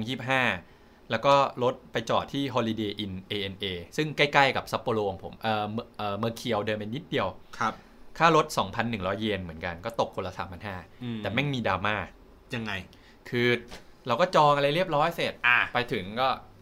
ชูใบว่าแบบเนี่ยปริ้นมาเราจองจองให้มาแล้วขดูเรียบร้อยอืมอ่าพอรถจะออกเราก็ถ่ายลงถ่ายรูปซื้อข้าวมากินใช่พอรถจะออกอยู่ดีไอ้คนขับรถมันก็เอาเอามือถือมาเนี่ยคุยกับคนนี้หน่อยอะไรอ่าเงี้ยซึ่งแบบเอ้าอะไรวะมีปัญหาอะไร ผมก็อ่าอ่าอ่าคุยแฟนผมก็คุยเขาพอพูดญี่ปุ่นได้หนึ่งอ่าก็คุยไปคุยมาเหมือนประมาณว่าเนี่ย ตอนนี้หิมะตกหนักมาก คือเช้าวันนั้นน่ะหิมะแบบเหมือนพายุหิมะเข้าอ่าเนี่ยมันไม่สามารถเล่นสกีได้ครับ เนี่ยไปส่งไม่ได้นะอืมเนี่ยแต่เราจะแบบเนี่ยไปพาไปอีกสถาสกีหนึ่งสถานีอีกสกีหนึ่งได้อืมแล้วก็เอ้าไอ้เฮียก็เราจองที่นอนไปแล้วทุกอย่างจองไปแล้วแล้วทำไงอะอยู่ดีอ่าอ้าวแล้วคุณจะรับผิดชอบยังไงแบบ ที่นอนคือจะให้กลับไปนอนที่เดิมหรอหรืออะไร เพราะว่าอืมอืมคิโลโลแม่งแพงด้วยอ่าแบบเฮ้ยจองจ่ายตังค์ไปแล้วแล้ว อะไรยังไงอ่าคุยกันโอ้โหไม่รู้เรื่องอ่าจนกระทั่งแบบรถก็ออกไป ก็เลยโทรไปถามที่โรงแรมว่าเฮ้ยเนี่ย ผมจองไปแล้วนะ สรุปมันมีบุ๊กิ้งหรือเปล่าอ่าก็บอกเอ้ยมันมีเนี่ย เดี๋ยวเจอกัน แล้วถนนหนทางอะไรมันอ่าแล้วที่แคทบีที่เขาบอกว่าไอ้เออพายุหิมะเขาบอกมัเนี่ยตกเหมือนกับเนี่ยรถวิ่งไม่ได้นู่นนี่ผมบอกอ่าเฮ้ยแล้วมัน ถนนมันวิ่งเข้าไปได้ไหมเออเขาบอกเออก็ก็ได้นะ ก็ยังมีคนเข้ามาพักอะไรเงี้ยอ้าวโรงแรมไม่ได้ปิดผมว่าเอ้าเฮียอะไรของแม่งวะเฮ้ยอย่างนี้ก็แสดงว่าโรงแรมปิดอีกผมก็เอ้ามึงก็ไปส่งกูดีวะเออ ผมแล้วแบบคุยไปคุยมาคือไอ้นั้นไม่ยอมไปส่งอ่าก็เลยโทรโทรโทรไปหาแบบไอ้นั่นอีกรอบหนึ่งไอ้นั่นก็หยิบโทรศัพท์ให้อีกรอบคุยไปคุยมาแบบเนี่ยเนี่ยผมจองเลข booking อันนี้อันนี้อันนี้เขาบอกอ่าไม่เจอชื่ออ้าวก็เลย อันนี้ก่อนก่อนที่จะโทรไปถามโรงแรมก็เลยอ่างงเอ้ย booking แล้วนี่หว่าทำไมไม่มีวะเออเออพอโทรไปถามโรงแรมเอ้าสรุปมันมี bookingอืมก็เลยคุยกับไอ้ทางรถอีกทีทีหนึ่งว่าอ้าวสรุปยังไงสรุปอืมเขาก็บอกว่าเออเนี่ยไออะไม่ได้จะไปเล่นสโนว์ไอแค่จะไปไปพัพักกอย่างเดียวอ๋อคือเนี่ยแบบคุณคุยรู้เรื่องไหมเนี่ยมีคนพูดภาษาอังกฤษได้ไหมที่แบบอ่าคุยกันรู้เรื่องมีไหมอ่าเขาบอกไม่มี แล้วผมรู้ว่าในคิโลโลมันมีสตาฟเป็นคนไทยด้วย ผมก็เลยอ่าบอกเนี่ยคุณก็ไปเรียก สตาฟคนไทยมาคุยดีอ่าอ่าจะได้คุยกันรู้เรื่องเขาบอกไม่มีไม่มีอ่ามันแบบคุยไปคุยมาคือเนี่ยคุณทำไงได้แบบส่งผมไปที่โรงแรม พออ่าผมไม่ได้จะไปเล่นสกีอ่าเขาบอกอ่างั้นโอเคได้อืมปรากฏคือสรุปสุดท้ายเนี่ยมารู้มามาแบบมาออกเองอะตรงที่ว่าสรุปไอ้คนที่คุยอะแม่งเป็นบริษัทรถ แม่งไม่ใช่โรงแรม อ่า เออ แสดงว่า booking ที่เขาบอกก็คือ มันไม่มีเพราะว่าในบริษัทรถมันไม่บอก ใช่ไม่ booking เป็นคนละอันกันที่อ่าเขาถามคือ booking รถอ๋อ แต่ผมบอกเป็นบุ๊กิ้ง booking โรงแรโรงแรมมเพราะเราคิดว่านั่นคือคนของโรงแรม ใช่เราก็เอ้าไอ้เฮียทำไมไม่ได้สรุป อ๋อ เราคุยกับรถอ่าบริษัทรถ ซึ่งแบบเขาที่เขาไม่พาไปเพราะว่ามันไม่เขาคิดว่าเราอะจะไปเล่นสกีมพอเราเขาพาเราไปแล้วเราเล่นสกีไม่ได้เขาจะโดนด่าอ่าเขาเลยจะพาไปเที่ยวอีกสกีหนึ่งซึ่งอ๋อไอ้เคียไม่ใช่เว้ยกูจะไปพักเออก็เลยสุดท้ายเขาก็พาเราไปถึงถึงโรงแรมถึงโรงแรมอืมนี่คือแบบตื่นเต้นมากตอนนั้นชิบหายแล้ว เฮ้ย เรา จองไว้หมดแล้วแล้วจะผิดแผนเหรือวะอ่ดราม่าวะหรือยังไงแล้วอ่าแล้วจะจะพักยังไงเพราะว่าในซัปโปโรทุกอย่างเที่ยวหมดแล้วอะอ่าเราก็เหลือจะอันนี้คืออันเดียวเอสุดอท้ายอันเนี้ยแล้วที่แบบไม่ได้ไปวันนั้นอืมแล้วไง JR ก็หมดหมดอายุแล้ว เพราะว่าอืมเรา plan อืมมาเที่ยวแบบพอดีอะไรเลยก็เอ๊ะครับยังไงวะสุดท้ายอะโอเคได้ไปอืมก็ไปถึงคิโรโรโอเค late หน่อยก็ประมาณ แล้วระหว่างระหว่างระหว่างรอของผมอะ เขาก็จะไปจอดอีกโรงแรมหนึ่งแล้วมีอืมเกาหลีขึ้นมาอืมคนขับรถก็ลงไปนานแล้วเป็นสิบนาที แล้วก็แบบอืมมีคนขึ้นมา ผมก็ถามเฮ้ยคุยอังกฤษได้ไหมเขาบอกได้อืมเนี่ยเดี๋ยวยูจะไปคิโลโลหรือเปล่าเขาบอกใช่อะอืมอืมกูอุ่นใจละอ่ามีเพื่อนร่วมทางไปแล้วแบบอ่าไปที่โรงแรมเหมือนกันครับ สุดท้ายก็ไปถึงโรงแรมโอเค แล้วก็มีพนักงานคนไทยก็เช็คองค์เช็คอินอ่ากินข้องกินข้าวอะไรกันอ่าฮะไปนะครับ ประมาณเนี้ยอืมซึ่งคิโลโลก็เหมือนเหมือนในแฟนเดย์เลย แต่ว่าเขาจะ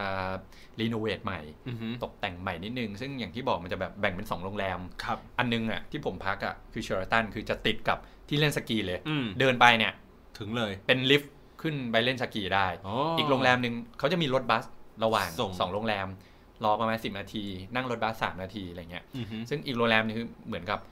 จะเป็นห่างออกมานิดนึงอืมแล้วฝั่งตรงข้ามจะเป็นไอซ์โฮเทลอือฮึแบบจะเป็นไอซ์บาร์อะไรเงี้ยคือมันจะเป็นโรงแรมน้ำแข็งกับ เป็นเหมือนกับบาร์บาร์น้ำน้ำแข็แข็งก็เลยไปเที่ยว ก็ใช้เวลา 2 วันเต็มอือฮึๆไปถึงเนี่ยช่วงเที่ยงเที่ยงๆกินข้าวเที่ยงเสร็จ ก็นั่งนั่งนอนนอนๆจนถึงแบบ4-5 โมงเย็นแล้วก็ครับมากินบุฟเฟ่ต์ของที่โรงแรมที่โรงแรมคิโรโรแล้วก็อือฮึถือว่าแบบพักผ่อนจริงๆอืมพ่อแม่ก็นอนหลับแล้วก็นอนเตียงสบายๆอะไรเงี้ยดูดูทีวงทีวี มันเดินเล่นในโรงแรมบ้างอะไรเงี้ยอ่าฮะแล้วแม่ผมก็ไปเจอวูดดี้ อ๋อเหรอ เออวูดก็คุยกันวูดดี้ก็บอกเพิ่งมาถึง อ่า แล้วแบบเนี่ยเขามาเรียนสกี 5 วัน อ๋อถ้าเกิดใครติดตาม IG หรือ Twitter เลยแล้วเขามีโพสต์นะว่าแบบเนี่ย ตอนเนี้ยเขาอยู่คิโลโลมาเรียนสกีอยู่แล้วเจอคุณแม่คุณติ๊บด้วย ฮะ ในในในคลิปใช่นั้น บังเอิญเจอแม่อ๋อผมไปเดินเที่ยวแบบไปเดินในโรงแรมไงเออเอ้าเออวูดดี้ขอถ่ายลงถ่ายรูปครับ แต่ผมไม่เจอนะอ่า เออประมาณนั้นโอเค งั้นโดยสรุปในการไปเที่ยวอ่าฮอกไกโด มีความแบบประทับใจไหมในการไป ก็พอละส่งรอบพอแล้ว คือชอบชอบ แต่ว่า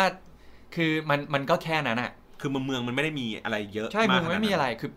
ถ้าถ้าไปมันก็แบบเหมือนเดิมวิวเดิมอืมๆสถานที่เดิม ซึ่งมีไม่กี่ที่ด้วย เพราะฉะนั้นอืมคือก็น่าจะเพียงพอแหละสำหรับฮอกไกโดของผม แต่แนะนำให้ไปนะ จริงจริงๆอะผมเที่ยวแถบซ้ายของฮอกไกโดจริงมันยังมีแถบขวาอีกอ่าคราวก่อนอะผมไปฟูรานโนอือฮึไปดูเอ่อพวก เทศกาลดอกไม้อะครับซึ่งมันจะมีแบบหลาย ๆ สีอ่าฮะอ่าฮะเอ่อลาเวนเดอร์หรืออ่าฮะอะไรเงี้ย แต่อันนี้เป็นหน้าหนาวไงอันนั้นหน้าร้อนอืมซึ่งของของผมเนี่ยรู้สึกแผนของผมอะจะต้องไปทางขวาสองวัน มันจะมีแบบชื่อบิเอะบิเอะอะไรประมาณเนี้ยอืมแล้วก็อืมฟูรานโนอืมแล้วมันจะมีอีกเมืองหนึ่งที่แบบคนไทยนิยมไป แต่ว่าผมไม่แน่ใจว่าแบบมันมันน่าเที่ยวไหมก็เลยแบบไม่ได้ไปได้ แล้วก็เอ่ออยู่อยู่คิโรโรสองคืนครับ อีกวันหนึ่งก็ อยู่แต่ในโรงแรมจริง ๆกะแบบออกไปถ่ายลงถ่ายรูอืปมอืมกะแบบขึ้นกระเช้าแต่ปรากฏพายุเข้าอืมก็เลยแบบเราก็เดินเที่ยวในโรงแรมถ่ายรูปที่แบบที่เขาแบบไปเช่าอ้าวของใครวะไม่ของผผมมรู้สึกว่า เหมือนของแถวๆนี้นี่แหละอันเดี๋ยวไม่ใช่เครื่องนี้ใช่ไหมใกล้ละครับผมต่อเลย ก็ อีกวันหนึ่งก็นั่งนั่งนอนนอนๆไม่มีอะไรอแล้วยู่ในก็โรงแรมแล้วพายุมันเข้ากะอืมแบบขึ้นกระเช้าไปดูแบบไอ้ที่แฟนเดย์ที่เขาแบบไปสั่นกะระกระดิ่ฆังงอะอ่ากระดิ่งกังแกงกังแกงได้ได้ได้ไปดูไหมไม่ได้ไปพาพายุพายุเข้าเข้าเออ่าอฮะก็เลยไม่เป็นไร เพราะว่ามันก็คงไม่มีอะไรก็คงมีแค่กระดิ่ง ใช่แค่นั้นแล้วก็เออก็ถามว่าเสียดายไหมก็นิดนึงแต่ก็อ่าไม่ได้อะไรมากมายก็ก็เลยแบบเอ่อนั่งนั่งนอนนอนๆคเดิรันบเล่นแล้วก็อย่างที่บอกไปเดินแบบ ไปดูไอซ์โฮเทลแล้วก็แบบอือฮึไอซ์บาร์อะไรเงี้ยถ่ายลงถ่ายรูปแล้วหิมะแบบประมาณแบบลบ16องศาได้อะแล้วพายุแบบมีลมมีอะไรเงี้ยอ่าเออหนาวมากแล้วก็ถ่ายลงถ่ายรูป แล้วก็มื้อเย็นก็ไปกินเอ่อปิ้งย่างอ่าอ่าของในโรงแรมใช่ครับโอเคแล้วก็วันรุ่งขึ้นกลับก็คือใช้แท็กซี่ของโรงแรมแหละ ไปวิ่งเข้าสนามบินเพราะว่าลยมัน เออแล้วมันเกือบมีดราม่า เพราะว่าพายุเข้า ผมตอนแรกผมผมจองไว้แล้วเวลาหนึ่งครับ น่าจะ9ก้าโมงครึ่งอืมผมคิดว่า เฮ้ย วิ่งเข้าแป๊บเดียวมีเวลาแบบจะเลื่อน 10 เป็น 10 โมงอ่าหรือ 10 ครึ่งเขาบอกว่า เฮ้ย วันเนี้ยพายุเข้า ต้องใช้เวลาประมาณจาก 2 ชั่วโมงอะคูณ 2อะเป็น4หรือ5ชั่วโมงจากโอ้จากจากเนี่ยสกีไปรีสอร์ทไปที่สนามบินแล้วผมเออผมก็ถามเอาแล้วคนที่เขามาทำยังไงเขาบอกคนที่มาคือโรงแรมมันอยู่กับที่อยู่แล้วไงคุณก็ใช้เวลาเดินทางมาได้ไม่มีปัญหาอ่าอ่าแต่จากเนี่ยคุณต้องไปสนามบินใช่ไหมให้ทัน เพราะฉะนั้นแบบอืมเนี่ย จาก9ก้าโมงครึ่งแบบแนะนำเป็น7จ็ดโมงแล้วกันไอ้เหี้ยกูต้องกูต้องตื่นตื่นแต่เช้ากว่าเช้าเดิมเออเออก็เลยแบบอะโอเคอะก็เลยให้เขาแบบโทรนัดหมายใหม่ว่าอะเป็น7จ็ดโมงนะอะไรเงี้ยมมอาหารเช้าโรงแรมดีนะครับครับก็เลย ก็เลยแบบคืนหนึ่งประมาณเท่าไหร่ฮะคืนหนึ่งประมาณเท่าไหร่ครับผมไปพักก็แปดพันนะมั้งก็ไม่แพง เออสำหรับสองคนก็ถือว่าไม่ได้แพงมากอือืมแต่แต่ถ้าแบบคุณจองใกล้ๆอะหมื่นห้าหรืออย่างแบบมันจะมีทริปแฟนเดย์อะอ่าก็เนี่ยตกราคาประมาณนี้เหมือนกัน แพงอะอ่าฮะแพงกว่าผมเกือบเท่าอะอืมเออ แล้วก็ก็เลยให้รถจากแท็กซี่ไปก็เนี่ยเจ็ดโมงตื่นมากินข้งกินข้าวแล้วก็ไปแต่ข้าวอร่อยนะอืมแต่พอพอรุ่งขึ้นเขาบอกต้องมาลุ้นว่าแบบหิมะตกหรือเปล่าอ่าเขาบอกแต่สรุปว่าเอ้ยหิมะเริ่มสงบ ก็เลยแทนที่จะใช้เวลาสี่ชั่วโมง ก็ถึงก็สองสามชั่วโมง แค่ประมาณไม่ถึงสองชั่วโมงเองโอ้โหชั่วโมง 40 นาทีอะไรเงี้ยอ่าขึ้นทางด่วนด้วยอ่าแล้วก็จาก7จ็ดโมงครึ่งก็เลยกินคงกินข้าวกว่ารถจะออกก็เจ็ดครึ่งผมไปครับบอกเขารอแป๊บหนึ่งกินข้าวก่อน เพราะเราเราแบบจองเขาอยู่แล้วอ่าก็ค่ารถไปสนามบิน 29,000 เยนสองหมื่นเก้าขาไปเนี่ยเป็นสองขาไป21,000แต่นี่มันไกลเมืองอ่ามันไกล มันมันอยู่ในภูเขาไงก็ไม่ก็ไม่แพงมากแต่นะตกต่อคนจะไม่แพงมากเพราะว่าใช่มันมีรถบัส ซึ่งรถบัสไปส่งเนี่ย จากโรงแรมไปถึงสนามบินน่ะคนละ4,000เยนแต่อันเนี้ยตกคนละ4,800คือจ่ายเพิ่มเพิ่มนิดเดียว800เยนเออแต่คุณแน่แบบรถมารอกระเป๋าก็ไม่ต้องแบกคือขึ้นรถปุ๊บก็นั่งรถนั่งก็ไปสบายถึสงเลบายยเออแบบคือคือมันดีกว่าเยอะจ่ายเพิ่มแบบ2 3 0 0 200กว่าบาทเองอืมผมก็เลยเฮ้ยอย่างเงี้ยดีกว่าอืมอืมก็เลยแบบไปถึงสนามบินก็ ถึงก่อนนานเลยก็เลยแบบอืมเดินเล่นชิวๆสบายครับงั้นเมื่อกี้ที่ผมถามก็คือ มันอ๋อก็เมื่อกี้คุณตีบอกแล้วว่า ถ้าให้มาอีกก็คงไม่มาแล้วล่ะเพราะว่ามาไปเที่ยวสองรอบแล้วอ่ามาเที่ยวกันอย่างครบครบเครื่องแล้วแล้วทีเนี้ยในทริปเนี่ยสมมติในทริปที่เราเดินทางไปฮอกไกโดเนี่ย มันเหมาะสำหรับวัยรุ่น หรือเหมาะสำหรับคนแก่ หรือเหมาะสำหรับครอบครัว ได้หมดคิว่าได้หมดได้หมด เพราะว่า วัยรุ่นมาก็ไม่เบื่อเดี๋ยวนี้วัยรุ่นก็มาเที่ยวเยอะนะมแล้วอีกเมืองหนึ่งที่คนไปเที่ยวเยอะคืออาซาอาซาฮิกาวะอือฮึมันจะอยู่ไปทางด้านขวาหน่อยอือฮึแล้วก็อย่างอาบาชิริอืมอะไรเงี้ยแต่ผมว่ารู้สึกมันไกลจากซัปโปโรผมก็เลยไม่ได้ไปเที่ยว แต่ว่าถ้าเป็นผู้ใหญ่อะน่าจะเหมาะมากกว่านะ เพราะว่ามันอือฮึเที่ยวง่าย เดินไม่เยอะ โอเค งั้นไปรุ่นก็ได้ ผู้ใหญ่ก็ดี จริง ๆ ผู้ใหญ่น่าจะโอเคกว่า เพราะว่ารู้สึกว่าวัยรุ่นไม่น่าจะชอบอะไรที่มันแบบธรรมชาติธรรมชาติธรรมชาติ ผู้ใหญ่เขาก็จะเออสวยดีนะอะไรอย่างเงี้ยมันมีความฮิปสเตอร์ไหมไม่ค่อยนะไม่ค่อยมันจะมีความบ้านนอก มีความเป็นชนบทอ๋อถ้าเกิดถ้าสายฮิปสเตอร์ก็ต้องไปแบบพวกโอซาก้าไปอ่าโตกียวฮิปสเกอ่าฮิปสเตอร์นะ ไปโอซาก้าเลยอ่ามันจะมีแบบโอ้โหอะไรที่เหมาะกับแนวแนวๆเงี้ยอันนี้เหมือนเป็นบ้านไร่ชายทุ่ง ใช่ไปเที่ยวเขาใหญ่ แต่คือถ้า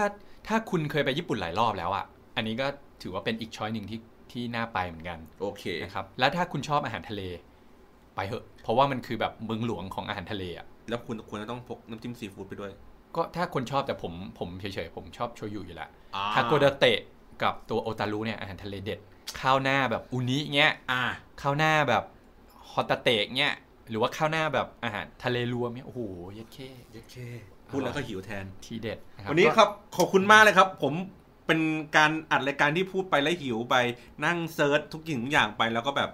เดี๋ยวผมจะไปตามรอยที่คุณติ๊มแนะนำแล้วก็กลับมาอาจจะมาเล่าให้ฟังอีกทีนึงได้ว่าว่าเป็นยังไงเป็นยังไงตามตามรอยตามแล้วแบบรอย หรือว่ามีอะไรที่นอกรอยบ้างได้ได้ครับ แล้วก็โอเคอาจจะช่วงแรกๆอาจจะยืดเยื้อหรือว่านอกเรื่องไปบ้างได้ครับนะครับแต่คิดว่าก็น่าจะชอบกัน โอเคครับ ขอบคุณมากครับสำหรับได้การรับครับฟังครับ วันขอบนี้คุณมากครับ สวัสดีครับ สวัสดีครับ